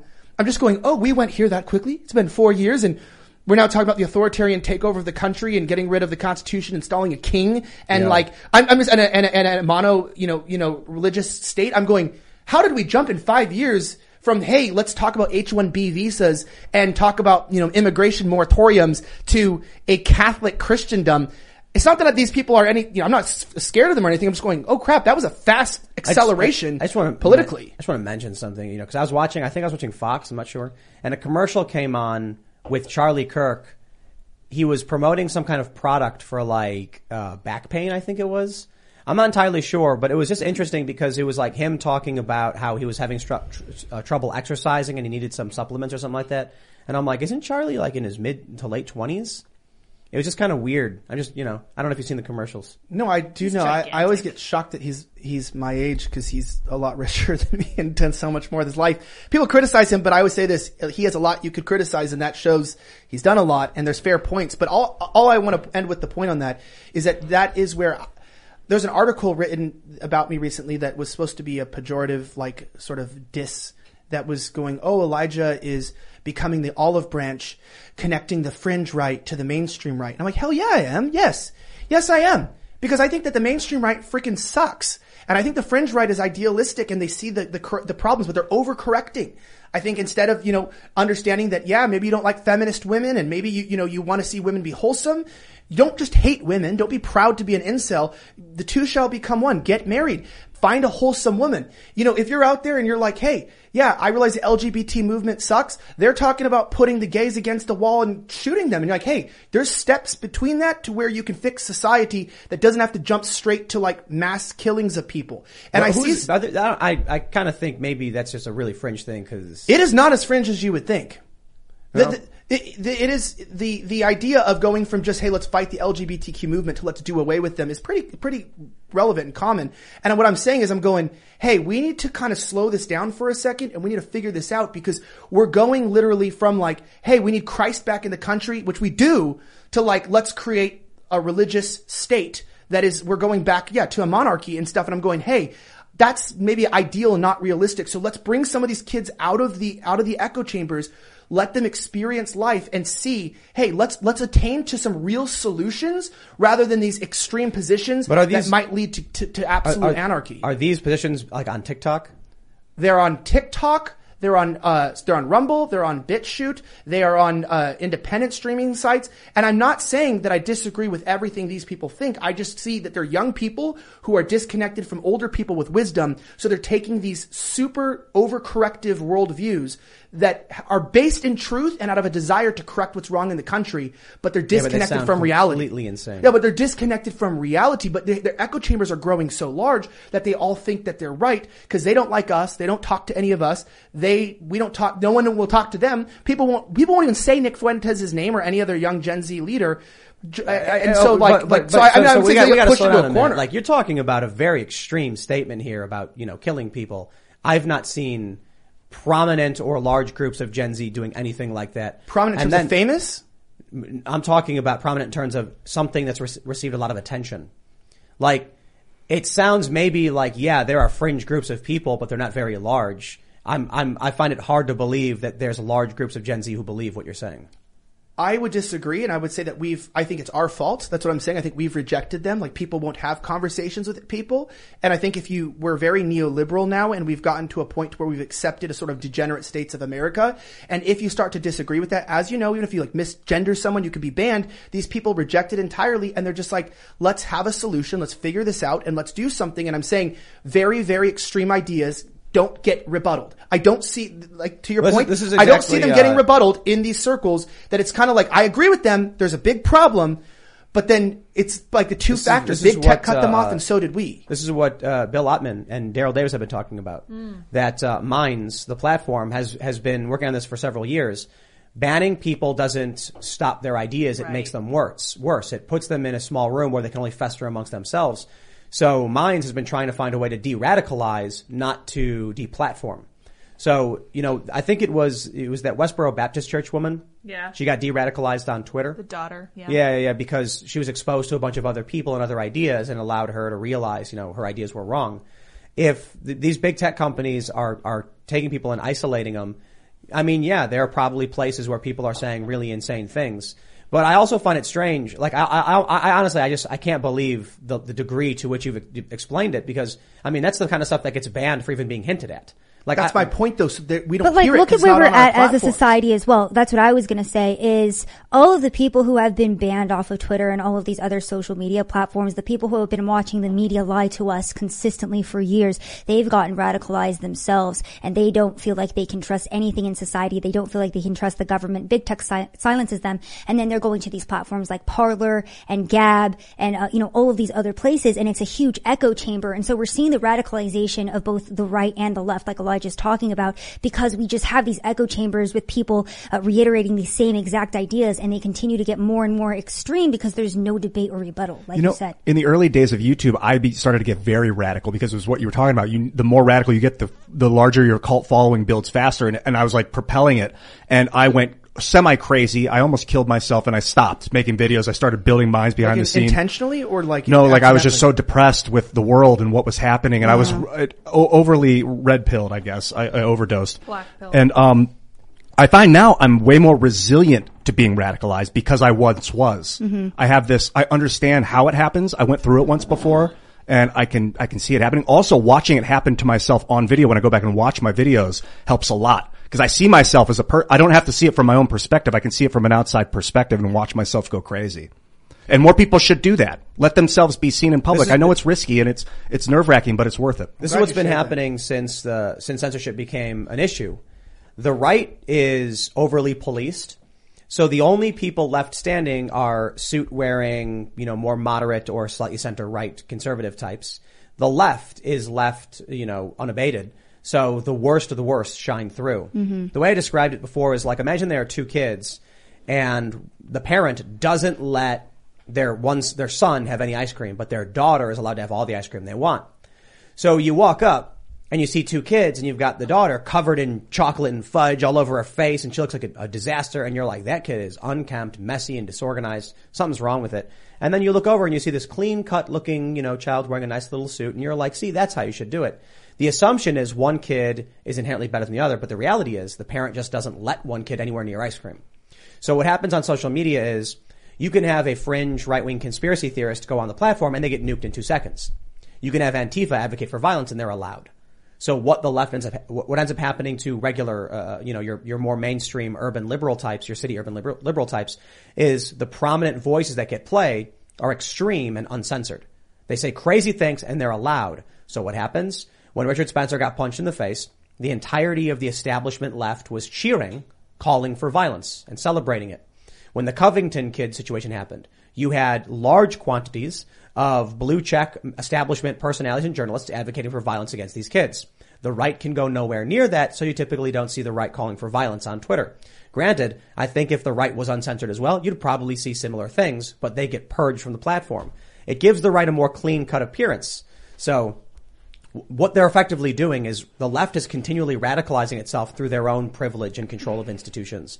I think that will lead to their downfall because regular people who don't want to be involved in this are starting more and more to align with conservatives. We see it in basically every poll. Is the economy doing well? Independents and Republicans agree. It's not. Democrats for some reason think it is. Do you approve of Joe, Joe Biden? Independents and conservatives are like, no way, he's doing a bad job. Democrats are out there in, in Wally world believing their own cult nonsense. Because of this, regular middle of the road people, the people Republicans need in order to get elected, they're siding with Republicans. Now the general uh, the, general uh, uh, ballot polling for the midterms shows Republicans with a major advantage in 538, about two and a half points, and real, real clear politics is like three and a half points. When Democrats have five points or less, they lose seats. If Republicans now have an advantage, I mean, some, some are speculating it's going to be massive in November for Republicans. Not that I think the Republicans will do anything, but you know, people are certainly pissed off. You know what? Real fast, just to say to, to your point, there's a, it's so common actually that the FBI had to add the phrase in Minecraft to their list of uh, of dog whistles because there was so much talk about violence and adding uh, additives to them that's increased so heavily that the FBI even got involved.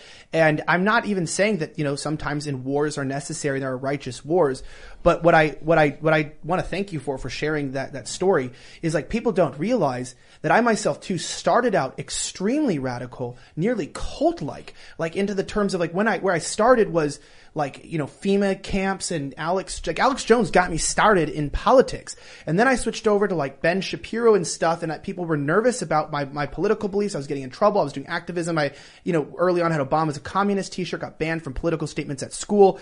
Um, I'm not going to explain everything I did, but I ended up getting suspended for some of my activism in high school, and I overcorrected and I started you know doing the more the PragerU. Charlie Kirk stuff, you know, big tent, let's all just get along. I'm tired of the animosity.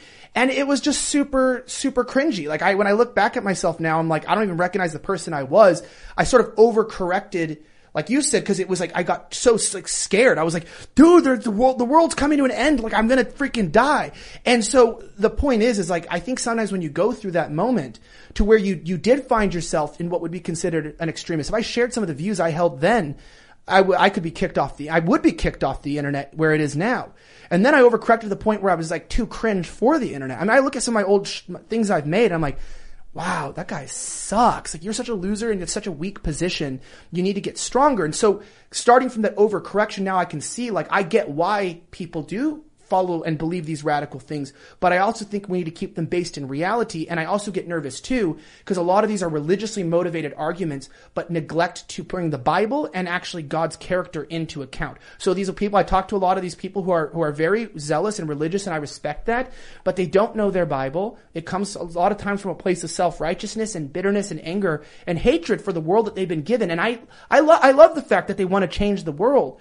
But I do fear, because I've been seeing it across the board with Gen Z, we're not the popular ones. They're not flooding into our shows. They're flooding into those shows. And if you look at their conferences and what's going on, they're getting bigger, bigger, and bigger. And that's, that's our fault if we're not extending and trying to bridge the gap. And we just blame tech companies and go, well, I guess life is like this and we're just on the outskirts. It's like, no, I, I believe in America where we can bridge this intellectual gap that we're having Dude, a few years ago, we, Ben we, Shapiro was considered the intellectual dark web. And now people think Ben Shapiro is like the softest dude ever on, on major social issues. And that was what, in like, since 2016? intellectual dark web was, was, was progressives. No, but, uh, but he was the but, only conservative. But, but I, that's what I'm, but I'm saying he was considered to be like controversial. And it's like, Ben Shapiro's not controversial at all. Like, like he's probably one of the most kosher people. I'm, I'm saying I see a problem. We we have a lot of Gen Z viewers. No, yes, so do I. 25% of my, my audience Yeah. are about 22%. That's not what I meant. Overall, there are Gen Z. That's where they're gravitating. So people are, but it's not like all Gen Z is going in our direction. I see the shift turning into more extreme. Like I, I think it's because too Gen Z is living through the most insane period our country has seen in a long time. Uh, again, look at what's going on with the Supreme Court nominee right now. She can't even identify what a woman is, Hmm. and then uses the word immediately after. They're living through this in- insane time of cancel culture. Uh, so we have this entire subset of the generation that feels so ostracized, feels so radicalized, and then they see the conservative movement that is supposed to stand for them, and it's people like I said, Matt Schlapp, who are big tent conservatism. They don't draw any hard lines, which is why conservatism as a whole is just liberalism at this point. Uh, and that's even my beef with libertarianism. If you look at human psychology, people do at their core inherently need to be led. Like not everybody is a leader. Some people are followers. And if you don't have somebody in the conservative movement that's actually leading the movement in the way that it should be led and it's actually standing up for these conservative values, look at where we're at right now. That's why we have two factions of conservatism. That's why Gen Z feels so unheard because they think that conservatives are weak and pathetic because they are because we're, uh, you know, promoting people like Caitlyn Jenner. We're promoting people who do not stand for traditional conservatism and they see that. Um, well, hey guys, everyone's looking at me all of a sudden. I, I find that the, That the solution purpose. lies in the systems that we create. Uh, we've been working with a chair. We're building a charity that is building decentralized software where you can host your own content on a server of your choice or your own server and get direct subscriptions. Uh, it's, you still have to worry about Verizon shutting you down and your ISP shutting you down. Yeah. Um, well, maybe Verizon is the ISP, but there's also a mesh networking app called Briar where you can actually download the app and text people offline with Bluetooth. So we're, we're building up We the used, mesh uh, network. Cruise it once. Briar. Awesome. Not specifically. There was there was another app that did just that, and it was the craziest thing. They told everyone turn your Bluetooth on, and then everyone's phone acts like a cell tower. So you could message a friend, and your your message is encrypted, and it bounces off of everyone's. It bounces There it everyone's is. phone. Everyone's phone gets it, but only the one with the key would actually see the message pop Mm-hmm. You up. can use it in a war if all the power goes out, for instance. That's now, the, kind of re- I guess I'm the re- coming here in a war. Oh, dude, it's gonna be No, so would- fun. I mean, you can. Let's We're play not gonna do it. badminton. Uh, Bro, the reason I bring it up, a- oh, oh, go oh, is because I do believe that there needs to be more leaders, and mm-hmm. but that not like people like Elon Musk. He doesn't come out and tell everyone, "Hey, I'm your leader now." He just makes great technology, and because of that, we look at him like a sort of leader. Mm-hmm. So I want to be kind of like I'm trying to do that. Right. Yeah, that's what people let's, need. Let's do this. Let's do one more quick segment. Let's talk about war because we got it. The New York Times ran the story: the smaller bombs that could turn Ukraine into a nuclear war zone. A photo released by Russian state-owned news agency showing the Iskander M launch vehicle being loaded with a ballistic missile during military exercises at a Russian firing range in the I, how do you pronounce that? Usur Usuriysk in 2016. I don't know. now this is this is great. In destructive power, the behemoths of the Cold War dwarfed the American atomic bomb that destroyed Hiroshima.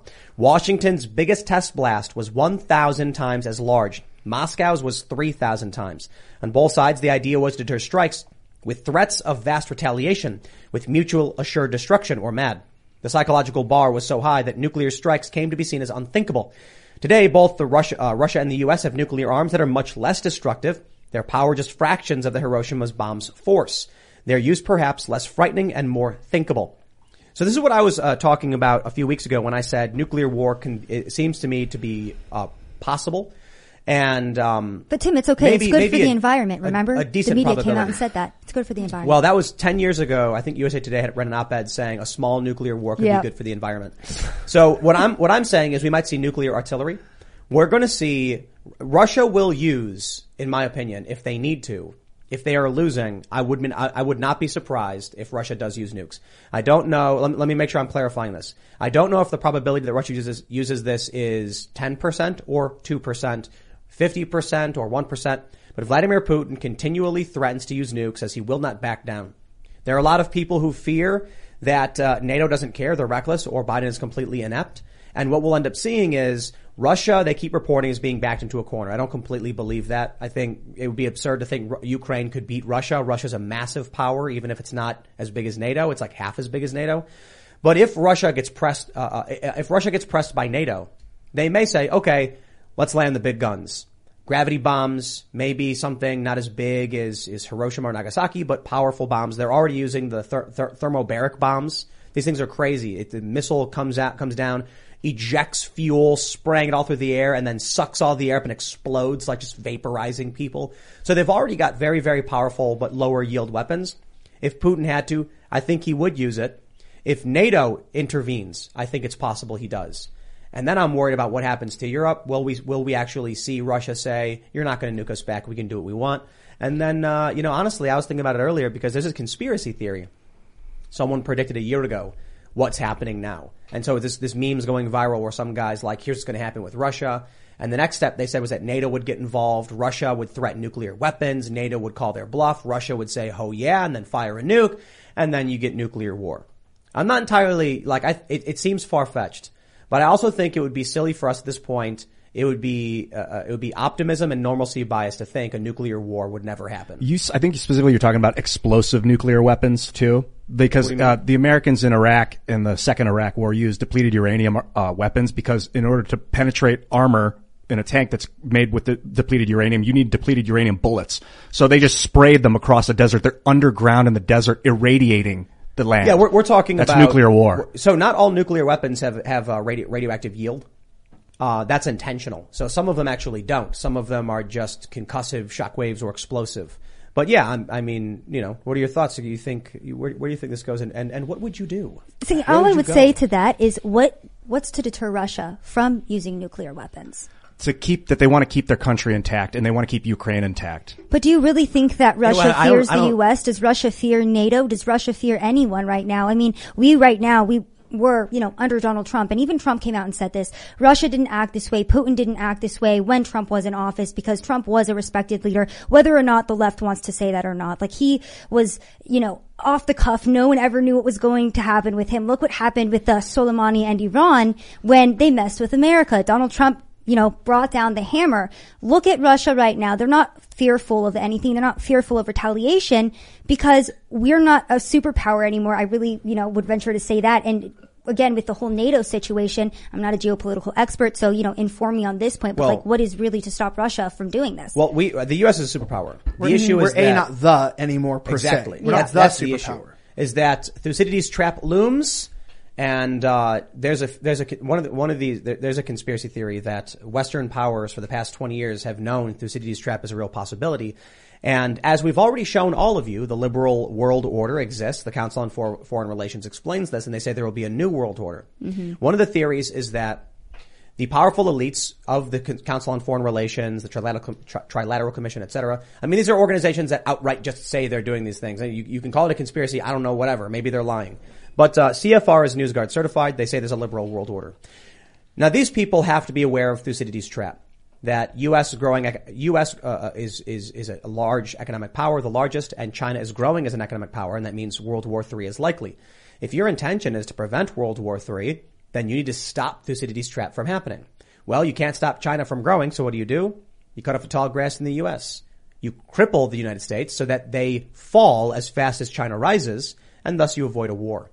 I'm not saying that's true, but I'm saying it's certainly, you know, one theory about the policies enacted by the Biden administration and the Obama administration that have mm. seemingly hurt the United States. And not even them. I mean, George W. Bush and Bill Clinton as well. yeah. Well, I don't even believe the narrative that the, the nuclear war is going to happen. I, I, I think it's always possible, right? There's always everything's possible. Ian might give me a million dollars, so Possibly. it is possible. We never actually know.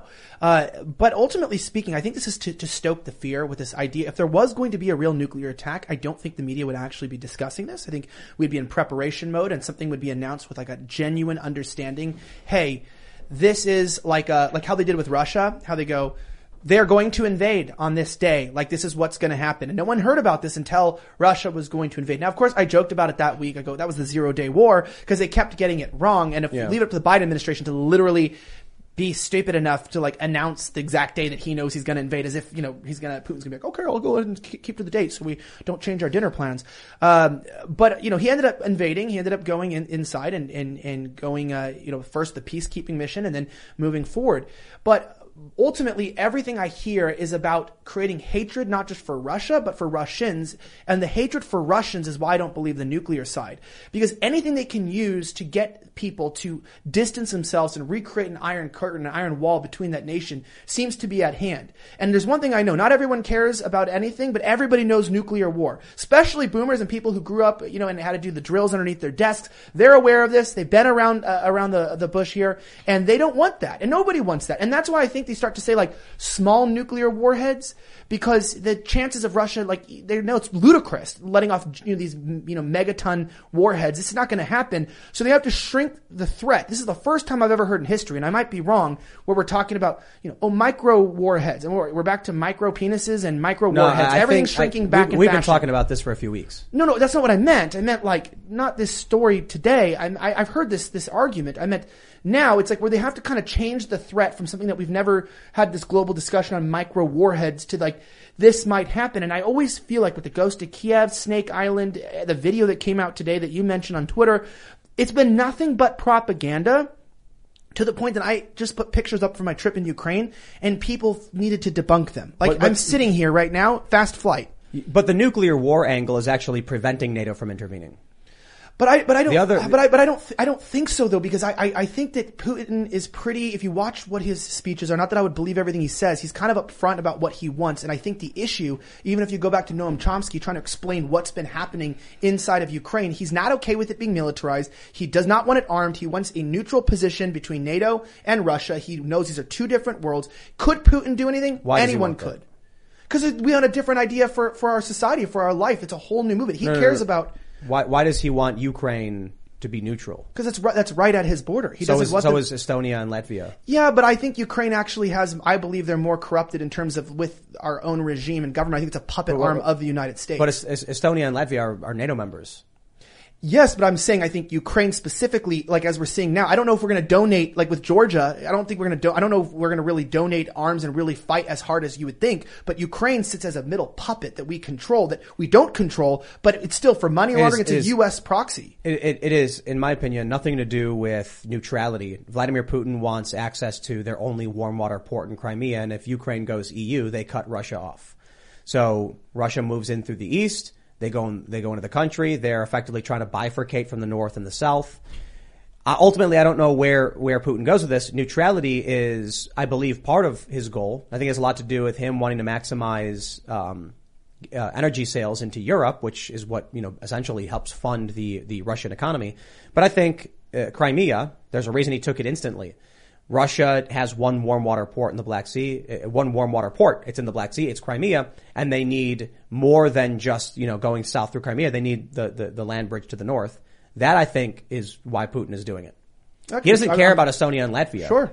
Because he doesn't have anything there. He has Kaliningrad. He has access to the Baltic Sea already. So he doesn't care about these other states. I mean, it's, it's an onion. I think it's multifaceted. And I think if you've seen this, all we've heard about Ukraine the last few years has been American corruption, money laundering, elitist families, and even Trump. You saw that, I mean, back that old clip where he's literally sitting with Zelensky saying this is a very corrupt country that, that deals with massive layers of corruption, meaning we've known this is a problem state. And Putin's been aware of this too. But I'm just saying, when me, when Noam Chomsky and me are agreeing that something's very wrong in the world in general, saying and warning it just in 2018, hey, the media has been deceiving the Ukrainian people, Western media, into thinking they can be a Western nation, but it has been understood with Gorbachev on that any sort of push to move Western in Ukraine would end in a bloody war and would end in some sort of, uh, you know, uh, aggression from the Russian government. No matter what leader was in power, he was saying they're not going to accept that and they're going to invade. So I'm just saying that, you know, they've been duped just like we're standing with Ukraine. I think the, the Ukrainians don't realize that the, the proxy that they have and the importance of that position. I believe the West pushed this invasion to be necessary. I don't think if we hadn't if we had pulled out, not installed our own regime, not created a revolution through social media, I don't think this would have happened now. But I do believe that because of the inability for the West and the East to somehow leave some country alone, we can't leave anybody alone. This was going to happen You, eventually. you, want to know? There's, there's a simple reason why Ukrainians favor the EU, and you know what it is? what? Holodomor. Yeah. That's that's that's really the big. So It's a really horrifying story. When I yeah, so uh, Russia wants to expand its power. They want the Russian Trade Federation. The EU obviously wants to expand, wants the breadbasket of Europe. when I went to Ukraine and talked to a lot of people, they all said we have the opportunity to either join with Russia and have this trade federation, which would benefit us greatly, or the EU, which would be, you know, very similar. And then a lot of people were like, we don't trust Russia because they genocided our, our people. Yeah, the Holodomor, a man-made famine, a man-made famine, convulsed the Soviet Republic of Ukraine from 1932 to 33. How many people died? How many people starved to death? Isn't it like tens of millions? So many. Yeah, surprised the because numbers are not at the because uh, the, the Soviets had disdain for the Ukrainians as a people, and wanted to. wa- man-made famine. But didn't in famine, World dude. War II, technically still they gave a lot of their own lives to their troops to defend million. Kiev. I mean, or to like sort of to fight in Ukraine. I, the Soviets? I mean, wasn't there quite a bit of troops Bro, they the lost? Soviets executed all the intellectuals in, in Eastern Europe, took over. The communists were just like a, a, a malignancy of evil. Yeah, but Russian history goes way before the so- the Soviets. I'm just saying, like that's Yeah, obviously a, a period. But I'm, I'm not defending the Soviet time, but I'm saying this idea of a Russian federation That's- of, the, that's- that's- of the Russian people. I, I do believe there is some shared understanding and value. I mean, it's not too long ago with with. The, I'm not, with I'm, not, the, I'm not talking about my opinion on Russia. I'm saying Yeah. the Ukrainians I spoke with said we don't trust the Russians. We know it happened 20 years ago. I mean, what year was the Holodomor? It was like late 32, 33. I wouldn't trust Between the Americans 31 and or the 34. Russians. And then you had just the Soviet Union uh, uh, going until uh, uh, you know only twenty or thirty years ago. So these people are like, nah, not interested. You know, they're like, we'll take the capitalists in Europe for all their faults. So Yeah, but that's I'm saying I think the, the media brainwashed them into thinking that could happen. Like that's my whole point is that I like our media, you know, tells us things that are absolutely false. That there was, you know, we were safe in, in Afghanistan. That it was going to be a smooth pullout, and it wasn't a smooth pullout. It was literally like a you know end of prom night sloppy It, it was a surrender, a literal military surrender. Right. And they said it wasn't like Vietnam, but it was. I'm saying I do believe that our media, that, that, that influenced by NATO in the West, has tricked them into thinking that they could be a part of the West without a war. And I'm, I'm not blaming them. Do whatever the hell you want with your own country. You don't like the Russians? Fine. But just so you know, if you want this, you're going to have the situation on your hand with 10 million refugees. And that's, I'm not blaming the people for getting duped. I'm saying I believe that this was, if this continued the way it did, as we're seeing, it was going to be unavoidable because Russia wasn't going to put up with it, even if it's for whatever reason you said or things that we don't know. Because I'm not a- an expert, despite the joke that I'm an Eastern European war expert, because everyone is now. Right. Um, because I put a Russia and a Ukraine flag in my bio, so now I know I'm, I, I'm an expert. solidarity. Yeah, uh, I, I just gonna say, I think we'll find out the real point of this as time goes on. And if he's gonna push forward, no crap. I mean, I'm not gonna accept that. I wouldn't accept Russia pushing further into Europe, and I don't think any European country should, and I hope we don't ever get there.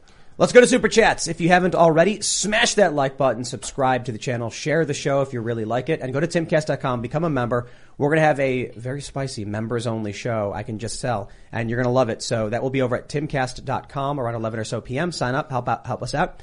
And let's read some of these Super Chats. Make 1984 fiction again says Elijah. You cannot claim to be against authoritarianism and grow an undeniable symbol of authority under your nose like that. Oh, thank fair. you. I'm not fully against authoritarianism.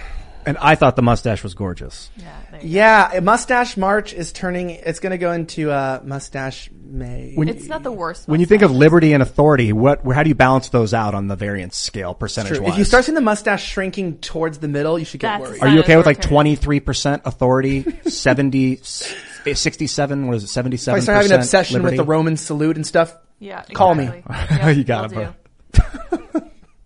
All right, let's see. Hamrod says, Tim, regarding my Dan Crenshaw chat yesterday, an audio came out of Dan saying he's not establishment, but YouTube, YouTubers are. Also, thanks for having Elijah on. Uh, did you hear about that? Dan Crenshaw saying YouTubers are establishment or something? I heard that. Dan, yeah, he said that One-Eye Crenshaw? influencers, conservative influencers were grifters. Dan Oh, Crenshaw! Did he, did he actually say grifter? I don't know if he said grifter, but that's essentially what he was saying, is that they are uh, What do you, how do you really feel about Dan Crenshaw, we Sav? love Dan Crenshaw. We absolutely love him. We have, uh, actually we don't have a Barbie doll in more, or memory of Dan Crenshaw. We have Madison Cawthorn though. Yeah, we do. we have a Madison Cawthorn Barbie. Yeah, we do. Huh. All right. He's like, Friedrich. what? I don't know him yet. Also Friedrich known as Borman. Wheels. Friedrich Borman says, Tim, would you be interested in speaking with the most prominent Russian libertarian, Mikhail Svetov? You can reach him on Twitter at msvetov, M. He is a former chairman of Russian Libertarian Party and organized one of the biggest protests in Russian history. Interesting. We'll take a look. We'll look into I'm him. gonna check him out. Yep. Tom Mahawk says, re your comments about Star Trek versus Wars.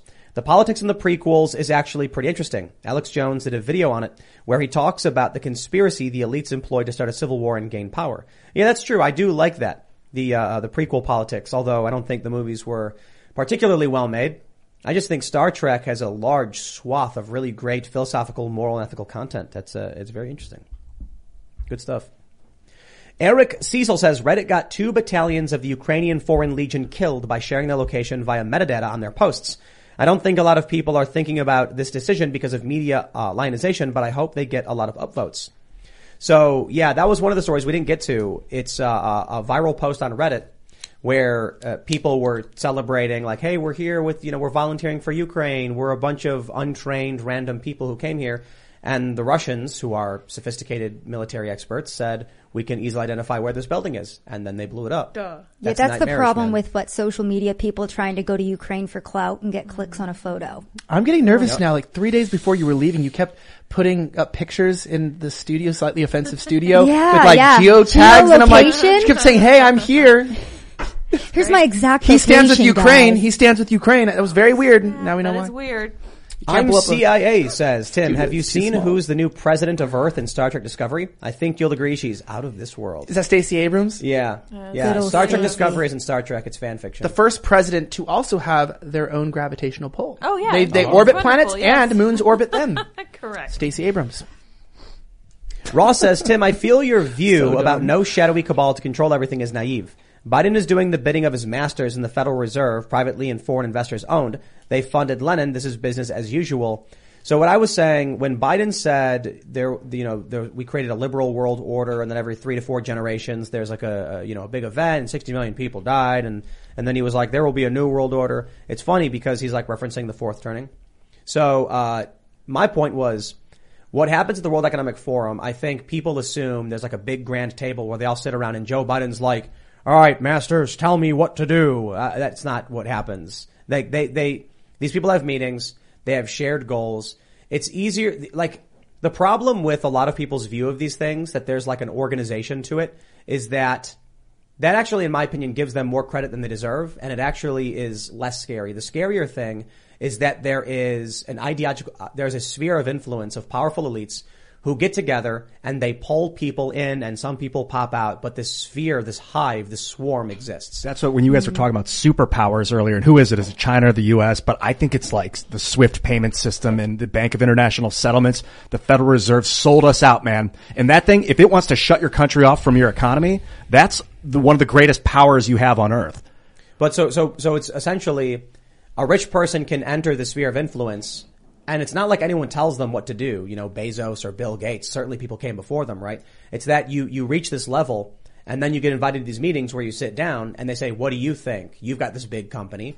And then everyone talks and ultimately they all align themselves cooperatively, not authoritatively. You know what I mean? Isn't it kind of crazy how Bill Gates and Oprah Winfrey and a bunch of these billionaires were meeting together talking about depopulation? That hap- that was a Wall Street Journal article. You can look that up back in 2015, I believe. Uh, they were all they all got together. They were talking about depopulation I- efforts. that- that- that's the point. There's no boss of them. Well, I Yeah. think they were talking about slowing the population growth. It's different than actually depopulating. gotcha, gotcha. Correct. I will say this though: True Wealth is receiving a gift from Ian. That's right. This thing's That's heavy too. I'm going to Yeah. request a True- roll from true both of you. Yeah. You're holding up the hundred sided How die. do you even roll this? Very slowly, roll or it's Yeah. just going to keep rolling. Every time I'm here, I see die, something that I didn't know Just- existed. There it goes. Wow, I know. Into the Coming gems. you. All right. What is it? What do the gems do, Ian? All sorts. Okay, they the vibrate. top number is 81. Oh, very Interesting. nice. Nice roll. That's a great roll. I feel like they're like roll. dragon I'm gonna grab that later. Oh, I yeah, know they're yeah. heavy. I love them. Yeah. They're awesome. I do. All right, cool. let's let's Look at read this these one. super chats. Piss We got one. We got two super chats. I'm going to read, and you'll like them both. Uh, Porkins Holt says Tim is 100 percent right. Elijah forgot how to fight. Oh, But Robert snap. Delvick Silverst- Silverton says Elijah is right. Everybody who needs the slim chance of making a life do not dare question the branch they are standing on. so the second guy was right. Good job, man. you were, you're Well, I'll give you another one. Brian Knoll says 100% with Elijah. Your arrogance, Tim, is causing you to lack any empathy for these girls. You have to remember these women are young. They don't have the life experience. Thank you, Elijah. Well put. Well, well I I blame their parents. I was gonna say, Tim, one thing that we share in common is that people tell us that we don't shut up, we don't let our guests talk, and we're arrogant. So I'm glad to know that we have the same haters. They're probably the same commenters. Like they're at your show, they're like buying a comment on Tim Just like copy and paste. and copy and uh, and they just changed Change Tim with to Elijah. Yeah. You know, the issue with the parents on this one is that they're all in college. haters. These kids, these, well, these grown adult women are in college at this point, so their parents aren't involved anymore. I mean, they're this, adults. this, this is the craziest thing to me. It's like, how old are they? They're they're they're adults. They're in their twenties. Dude, but think about your mentality when you were 18 to 22. I was kids. an idiot. I was an yeah, I idiot. didn't know much at all. That's what I'm saying. It's like you, when you're 18 to 22, like you're just taking drugs, I blame the going to parents. raves. I that was you, you- I guess. have you Not me. spoken? have you I was 23 when I started smoking pot. Steph, you spoke you sp- you spoke to the college students about the penises and the Yeah, periods. I. I watched you. What did they say? Because I, I was I could not believe what I was listening to. This is who's in college now. No, I mean, I I said the quote earlier that what men can get periods, they can get pregnant, women have penises. They were saying, and I asked them, I was like, so, uh, have you seen Lia Thomas stand next to, uh, you know, her female athletes and competitors? And they're like, no, no, we can't see a biological difference. They look exactly the same. I, I think it's very stark, but you know, that's because it was a man that transitioned into a woman and that, you know, that stands. it's just your to- opinion, Ian. It's not just- the fact that, uh, you know, Lia Thomas has Yo. broad shoulders and is six feet tall. Look, man, if One if, broad female. if you if if you have one faction that is willing to burn down cities and the other faction is like Tim, don't get mad at people who won't stand up for themselves. Like I'm not surprised. yeah, that- we are kind of in a war. Look, You're right. When the Democrats accuse Brett Kavanaugh of being party to gang rape Yeah. on more than one occasion, and the best the right can muster up is Josh Hawley saying, I have concerns about your lenient sentences. And he actually went on to say, I do believe Judge uh, uh, uh, Ketanji Brown Jackson will have a coherent and thoughtful response. I believe she's she's uh, will be able to well explain this. So I How do you say it. her And we'll first just- name? We'll just uh, Ketanji. That's how we've been saying it. I don't know. I But but the right. point is, I tweeted this. If the Republicans were as arrogant, or I said as ruthless and, ca- and had the callousness and ruthlessness of the Democrats, they'd be calling Ketanji Brown a pedophile. Yep. But the Republicans are extremely weak, at least relative to Democrats. Now you can say principled in, in a sense that they don't want to, you know, uh, besmirch the decorum of the chamber and they're trying to be fair and reasonable. But this is my point. Um, when you have, you know, I'm, I'm not asking these young girls to throw away their careers, but I'm asking to take a, a small risk, right? So some people have said, okay, Tim, but you support YouTube. You're using the platform. You know, they censor people. And I'm like, yeah, and we've had Steve Bannon on what, three times, four times? How many, Alex Jones on four times? We regularly, you know, do everything we can to, uh, you know, these are people who are censored. We, we've brought them back to the platform and we'll keep doing things like that. And then we set up timcast.com where we can carry out other conversations. Mm-hmm. And then we advocate for things like Rumble. So we're absolutely speaking up and trying to push back while being a part of this. If these young women in, at the swim meets were like, hey, we all kind of have an issue with this. We're going to swim. I'd be like, right on. I, I, I respect that. My issue is the only person to speak up is the one who got bumped. Like not even the person right above her is like, yeah, that's not cool. She got bumped. She won't even say anything. Was she out of an NDA or something? That was my question to you. Um, is that I'm wondering if while they're in the competition, it would be interesting to find out if there's certain rules on like, you know, not making political statements and or something like that. well, that. that's what they were told is that they had to bumped, be maybe you silent, silent about Lia Thomas because it was such a controversial issue, which is why none of them spoke out except for Rose Pouch, who is the, uh, the athlete that I interviewed. Because yeah, because I've been involved in, in an organization before when I was in high school, and um, it was like a student leadership type thing. Now, of course, it was a very far left progressive California group, but it was very keen on not like making political statements. And well, I always find this ironic with Turning Point, like we're nonprofit, we can't make political statements. I'm like, okay, I get what you're saying, but you're a political group. But I, I'm I know some That's people. true, though. I, well, I, I know. I'm saying I, that's a little different, but I'm wondering if they're just thinking like, hey, yeah, like Lia Thomas can't make a political statement. I can't, even though Lia Thomas is a political statement. Like the existence is a political statement. Mm-hmm. I think, and you would even argue, yeah, them swimming is a political statement that they agree because they're not quitting. Maybe they just don't understand what a political statement is and they don't realize that it's just going to take one to speak to open up the floodgate. Or I'm wrong and they all agree and they're brainwashed like the rest of America, which sucks. All right, here's one other one. Pork and Salt says, Tim is right. Y'all are short-sighted and our kids will suffer when we die. Imagine the founders if they didn't fight because they'd lose it all. Excuses. It's a, it's, it's a good debate. I will be, I will, I will I just- be honest. Isn't didn't Uh, less than one percent? But didn't I, I might be wrong with this? But in the in the revolution, didn't like one percent or less? And I might sound like a total idiot right now.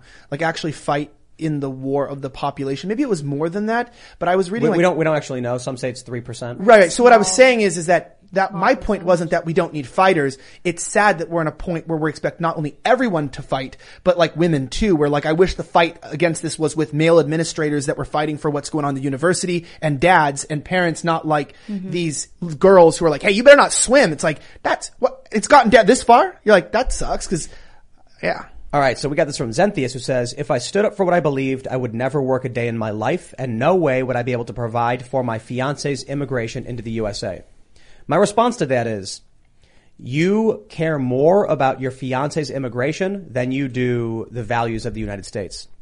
If that statement uh, offends you, that says more about your own values than mine. Because typically when I tell people this, they get really mad. So uh, someone I, I've told this story before who said, I really want to do what you do. I want to travel the world and do journalism. And then I said, well, then go do it. The response to me was, I can't afford it. And I was like, you have a, you have a Williamsburg apartment for like several thousand dollars a month. Get rid of the apartment, sleep on couches, and you can do it. And they said, but I like my apartment. And I'm like, then you like your apartment more than traveling the world and reporting on news. And they got really mad. And they're like, that's not true. I should have a right to live in a nice apartment and travel. And I'm like, I don't care about what you think your rights are. I'm pointing out you've got X amount of cash. You can choose to do one of two things. You've made your choice showing where your priorities lie. So for Zentheus, I'm not issuing this as a, as a, uh, moral statement or a value statement. I'm saying you care more about your fiance than you do about the USA. And maybe that's fine. I don't, I don't know. Start pouring single, right, Sal? It's a hardline It's stance true. to have, but it is true. I mean, like I said, this is a war. Like whether or not we want to admit it, we are in a psychological war, if you will. We have two separate factions of America. So what Tim is saying is right. If people want to enact real change, they're going to have to make big sacrifices, and that means losing your job. Uh, you know, telling your fiance no for the next couple of years. But that's the reality of it. But there are softer ways, and I, I do want to explain this. Like I, when I got into this career, I didn't quit my job, my day job, until a year into this when I knew I could support myself. And I want to remind people, not on Patreon, that if you do have dreams or you do want to do stuff, sometimes we feel like we're left with two options, like Russia or Ukraine, rather than saying, well, I don't really stand with either. I'm stand with the people of both, but not either. Sometimes there is other options and there are other ways around things. So I always say when you're stuck between this like force majeure of, hey, you got to choose and your life's going to get ruined if you don't do this. Ask yourself if there is a way to ease into the values that you want to appeal to or that you want to be, even if you're not ready now to like lose your job. Well, find out if you can protest more at work and You know- start with something. I'm saying start with something to move yourself in the direction so mm-hmm. you don't live a hypocritical life. If you're not willing to make that big of a jump, at least make a small step and start making a, a strategic plan to getting to a point to where maybe you start your own business now so that you can quit the job and that you finally will be able to make the jump. And I don't think there's any wrong thing wrong with strategy. There was a band in the 90s, and I was reading the story. The lead singer ended up getting a job at a, as a manager of a theater. And it was like this, this article was like very disparaging. Like, wow, how, you know, he was this big famous musician and now what is he doing? Manager at a theater. And that's a scary story, the way that society treats you if you have this, you know, prominent position and you lose it. Mm-hmm. So I, I remember when I was working for Fusion, I had an ABC News badge. I was in the ABC News building. I had access to go around at Whoopi Goldberg's in the elevator. I'd walk out and there were people all, there were these gates and security guards and no one could go anywhere near the doors and they're always waiting trying to get autographs. And I'm like, man, look where I am in this building. One block from Central Park. There's, there's, you know, all of these prominent ABC personalities. Um, I was getting paid hundreds of thousands, thousands of dollars per year. And then I was like, I can't do what they want me to do and I don't want to be here because they were like, our audience is young and progressive and that's what we're going to do and that's what we want you to do. And so I told the president, we had a meeting. This was, um, I think we were in Vegas at the time and I was like, break my contract. I can't do this anymore.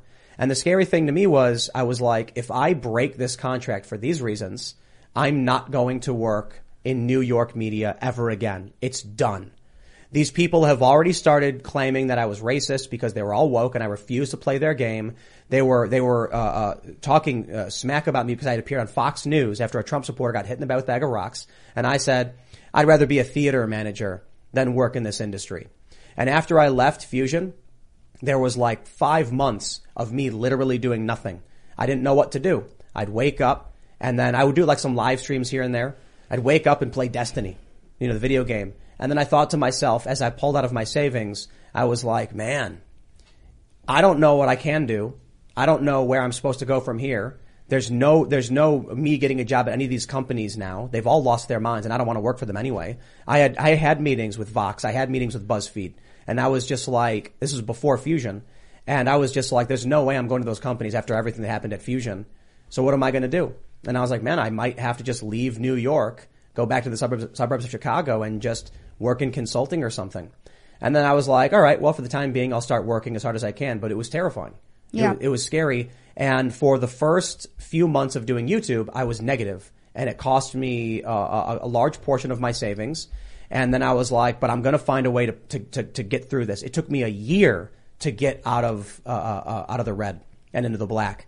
And then once I got into the black, I was down probably tens of thousands of dollars. Tim and C, I'm so happy you're sharing this story because so many people in our society today, we live in such an instant gratification society. They expect to get on YouTube, be famous immediately, make it. They expect to go out on the streets, get that viral clip, get on Tucker Carlson right away. And when it doesn't happen, they give up. And that's the difference between winners and losers is that everybody is going to fail at one point or another, but the winners continue to keep pushing forward until they reach their goal. So I'm so glad you said that story because, uh, you know, it really shows the reality of this industry of success as a whole. It's hard to get there. It doesn't happen overnight. You will struggle. You will have to sacrifice your own savings account financially, mentally, physically. I've seen it from everybody in this industry. People have to sacrifice so much, but once they achieve their goals, everyone's looking at them now and is like, well, I want to do that too. Why can't I do it? I met uh, Try harder. The guitarist from Death Cab for Cutie. It's a band. Um, if you guys, have, I, I don't know if you heard. Oh, of it. yeah. And I asked him what was the key to mm-hmm. success. Mm-hmm. He said, "Just keep playing music." Yeah. Because so many people will, you know, you've got all these bands around you when you're young, but one by one they all quit, they give up, and then eventually, before you realize it, you're just the band that's left. So people know who you are because everyone else stopped. And if people want music, it's like, well, you've been around for a long time, so people have heard of you. They come to your shows, and then before you realize it, you're just the last remaining band from your from your generation or whatever from your group.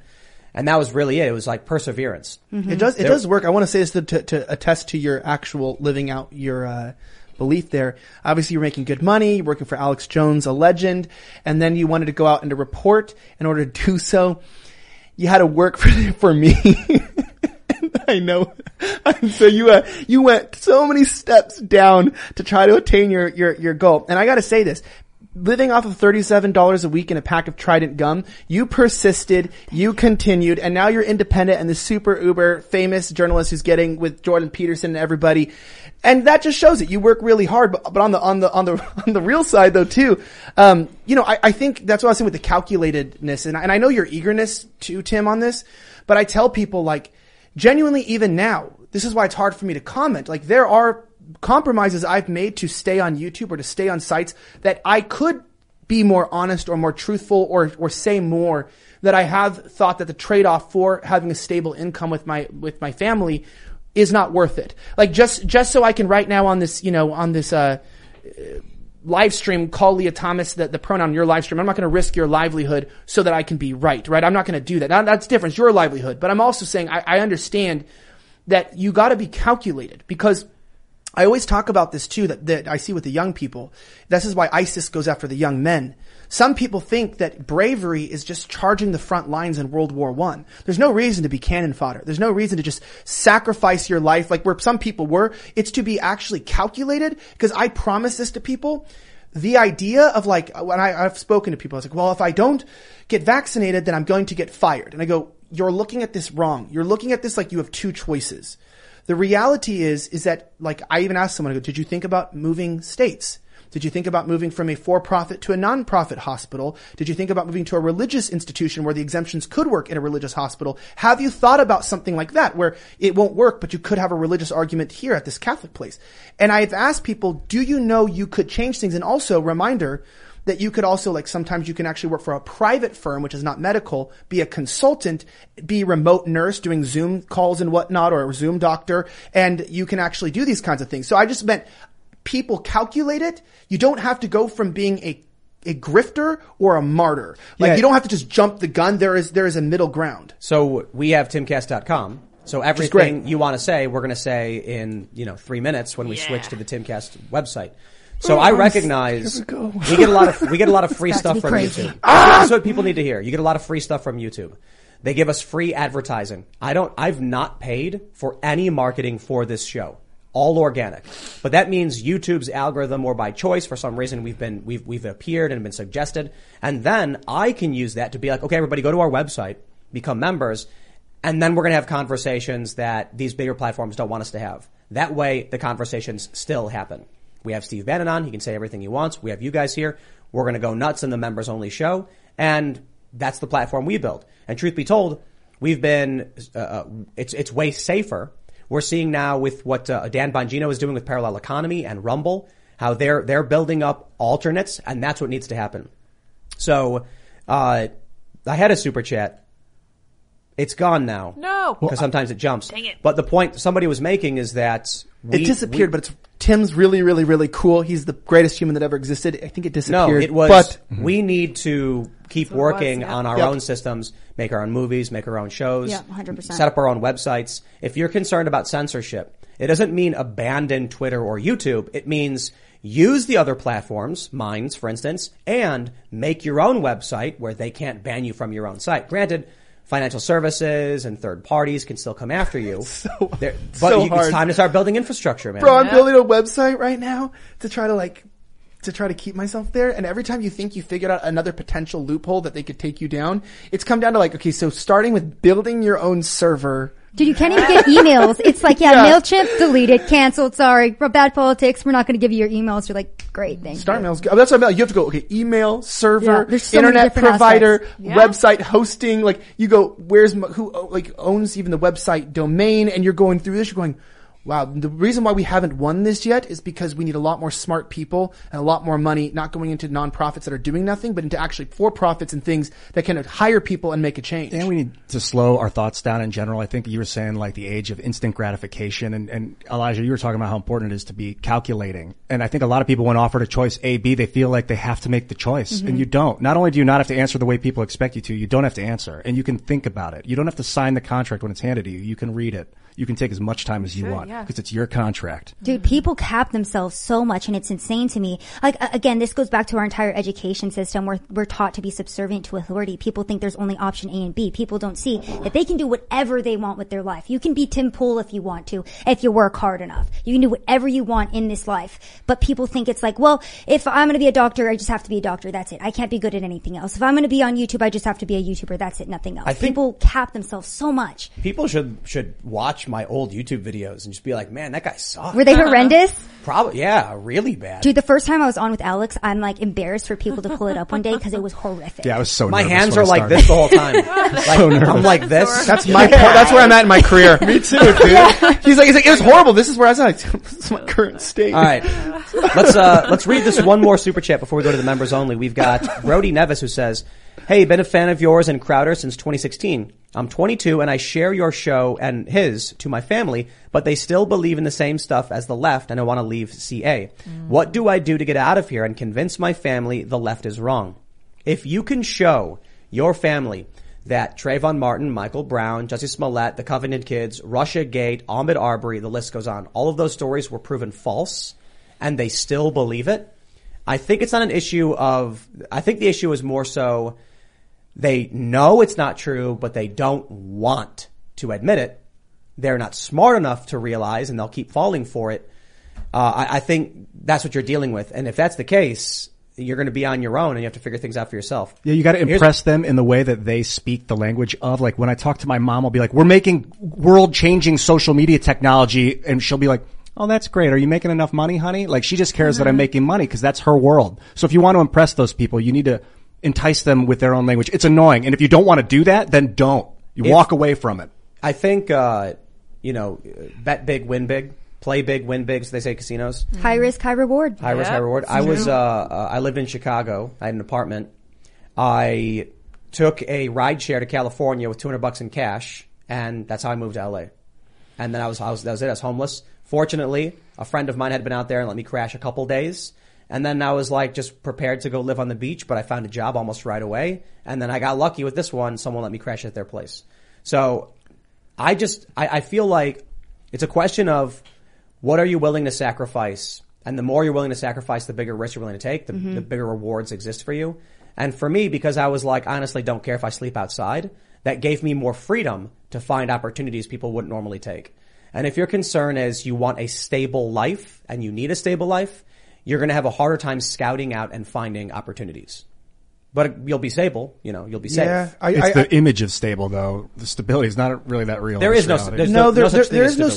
stability, and this is not the um, you know whatever ego moment in real life. But I, I mean this genuinely. There's a reason why it is easier if you are not married and you don't have children to take certain risks. Genuinely, I'm encouraging that. There's a reason why you don't see a lot of stable married people, even in this industry specifically. And in whatever you want to do to change the world, it may not be even that that possible. Meaning. I find that a lot of people that I've met who do this, for instance, had a homeless, sort of pseudo homeless time of their life where they had to risk a lot to get where they are. I mean, I lived on the YouTuber Fleccas' couch. He supported me financially in the beginning. I didn't make any money until I could monetize my channel and get it up. He was, he came through. I mean, that guy was probably like, literally just the most clutch person I've ever seen who was like, Hey, I know what this takes, bro. Let's go ahead and do it. But for someone who left, who left California myself, I encourage you to do a few things. Number one, like go to, go to, go to my channel, slightly offensive, look up like, uh, the homeless people of LA, look up why I left California, then go to the videos that are suggested after it.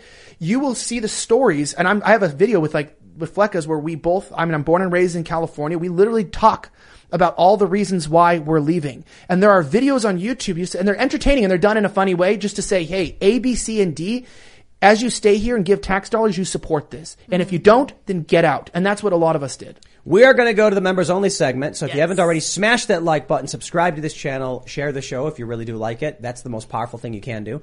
Uh, go to timcast.com. We're going to have up at about uh, 11 p.m. the members only show, which is going to get very spicy. I can already, I can already tell. And you can follow the show at Timcast IRL basically everywhere except TikTok where we're banned. You can follow me at Timcast basically everywhere. Elijah, you want to shout anything out? Yeah, um, you know, obviously, if, if you're uh, wanting to watch a podcast that is pure insanity, go to youtube.com slash slightly offensive. It has been so insane and so crazy. President Zelensky was on our last episode trying to shill Ukrainian vodka. It's just crazy. And also, you can catch us live at uh, 6 p.m. Central on You Are Here, but of course, don't compete with Timcast at the hour. Uh, but we appreciate you guys, and um, and make sure you can find me on every social media and alt social media from Gab. I am on Gettr and Twitter and some of the other ones, but uh, yeah, but I but I mean, I'm, I'm pretty much everywhere where people are because I don't give a crap about the companies and as much as trying to get the content out. So follow me there, slightly offensive, and you are here. Savannah? All right, guys. Uh, thank you again for having me on. You guys can go follow me since I've been twice banned on Twitter now. My on the ground reporting will live primarily on Truth Social at Sav Says and Instagram at Sav with one N. I have my own YouTube channel, Sav Says. Go check it out. And I also have my own podcast called Rapid Fire with Savannah Hernandez where I talk about political commentary and my on the ground reporting. Also, savsaysofficial.com, my website. Go check it out. And, uh, again, thank you guys so much. Oh, it was so much fun. Thanks for coming, man. great. It's great to meet you finally. I know. I'm so happy. And You you, guys are awesome. wonderful man. I love you so much. That is the nicest thing. I love you, dude. people, Tim knows this too. You- It's like some people that hate watch. It's like you like open up your DMs. It's like stuff I can't even read. You're like, can't even read it. I and I always like to post. I'm like, I guess people love me so much they hate me. Yeah, that's how it. True. Yep. Oh, I have um a, uh, a beat on Muse's new album, which is coming out. Do you know guys know what it's called? No, what is Will it? the people? Will of the People. Nice. This is Tim's single. I don't know if you know that, Is there but singing on it? It just? Uh, I, I don't know anything about it yet. But it was the ta- the name of Tim's first single is Will of the People. Fascinating. It's really like Matthew Bellamy saw and he was like, I gotta like, do it. Tim's a great either that or there's something about the will of the people that we need to pay attention to Maybe, right maybe now. a little bit. Yeah, yeah, yeah. Who's controlling the will of the people? and you'll have to come. You'll have to come on. Uh, you'll have to come on on my show. Yeah. I'm definitely slightly offensive, so we can talk about crystals and demons. Yeah, and spirits magic, and let's talk about space travel. hallucinogenics. Oh. we need to do it. Okay. I'm excited. Yeah. Anyway, thank you guys both very much for coming. I just want to say before I go, this is just my two cents I have to throw out there. I appreciate what Elijah had to say about incrementally adjusting your resistance to what's going on in the world today. I think that's a great idea. I would strongly recommend doing things like saving up money, trying to make sure you're prepared for whatever happens, and then you can kind of push back according to your own personal values. You guys may follow me on Twitter and minds.com at Sour Patch Lyds. I want to address just one quick super chat from Mike Doria who says that uh, he's lost access to the website, but he's still being charged. Aha. There, there, there was there's an issue with PayPal that uh, they can't fix, I suppose, and we are working to fix. But it's it's it's it's a weird time gated thing where it's like the year anniversary when people signed up, something weird triggers. So we are working to fix that. At the same time, we are also working on implementing a new alternative system that will be resilient and we're going to announce it once it's ready. and it's going to be fantastic because we want to make sure we're, we're, we're working with companies who believe in free speech. We want to, uh, over the next, you know, year or so as we expand, separate ourselves from companies that hate us and start working towards and with companies that don't hate us. And that's our plan, which means there's going to be changes to um, membership. Not for no one should really notice anything, but we're gonna we're gonna have like a new, better system, and it's gonna be really really awesome. So stay tuned for that. You guys are gonna love the news that we have. But uh, that being said, we will see you all over at timcast.com. Thanks for hanging out. Bye.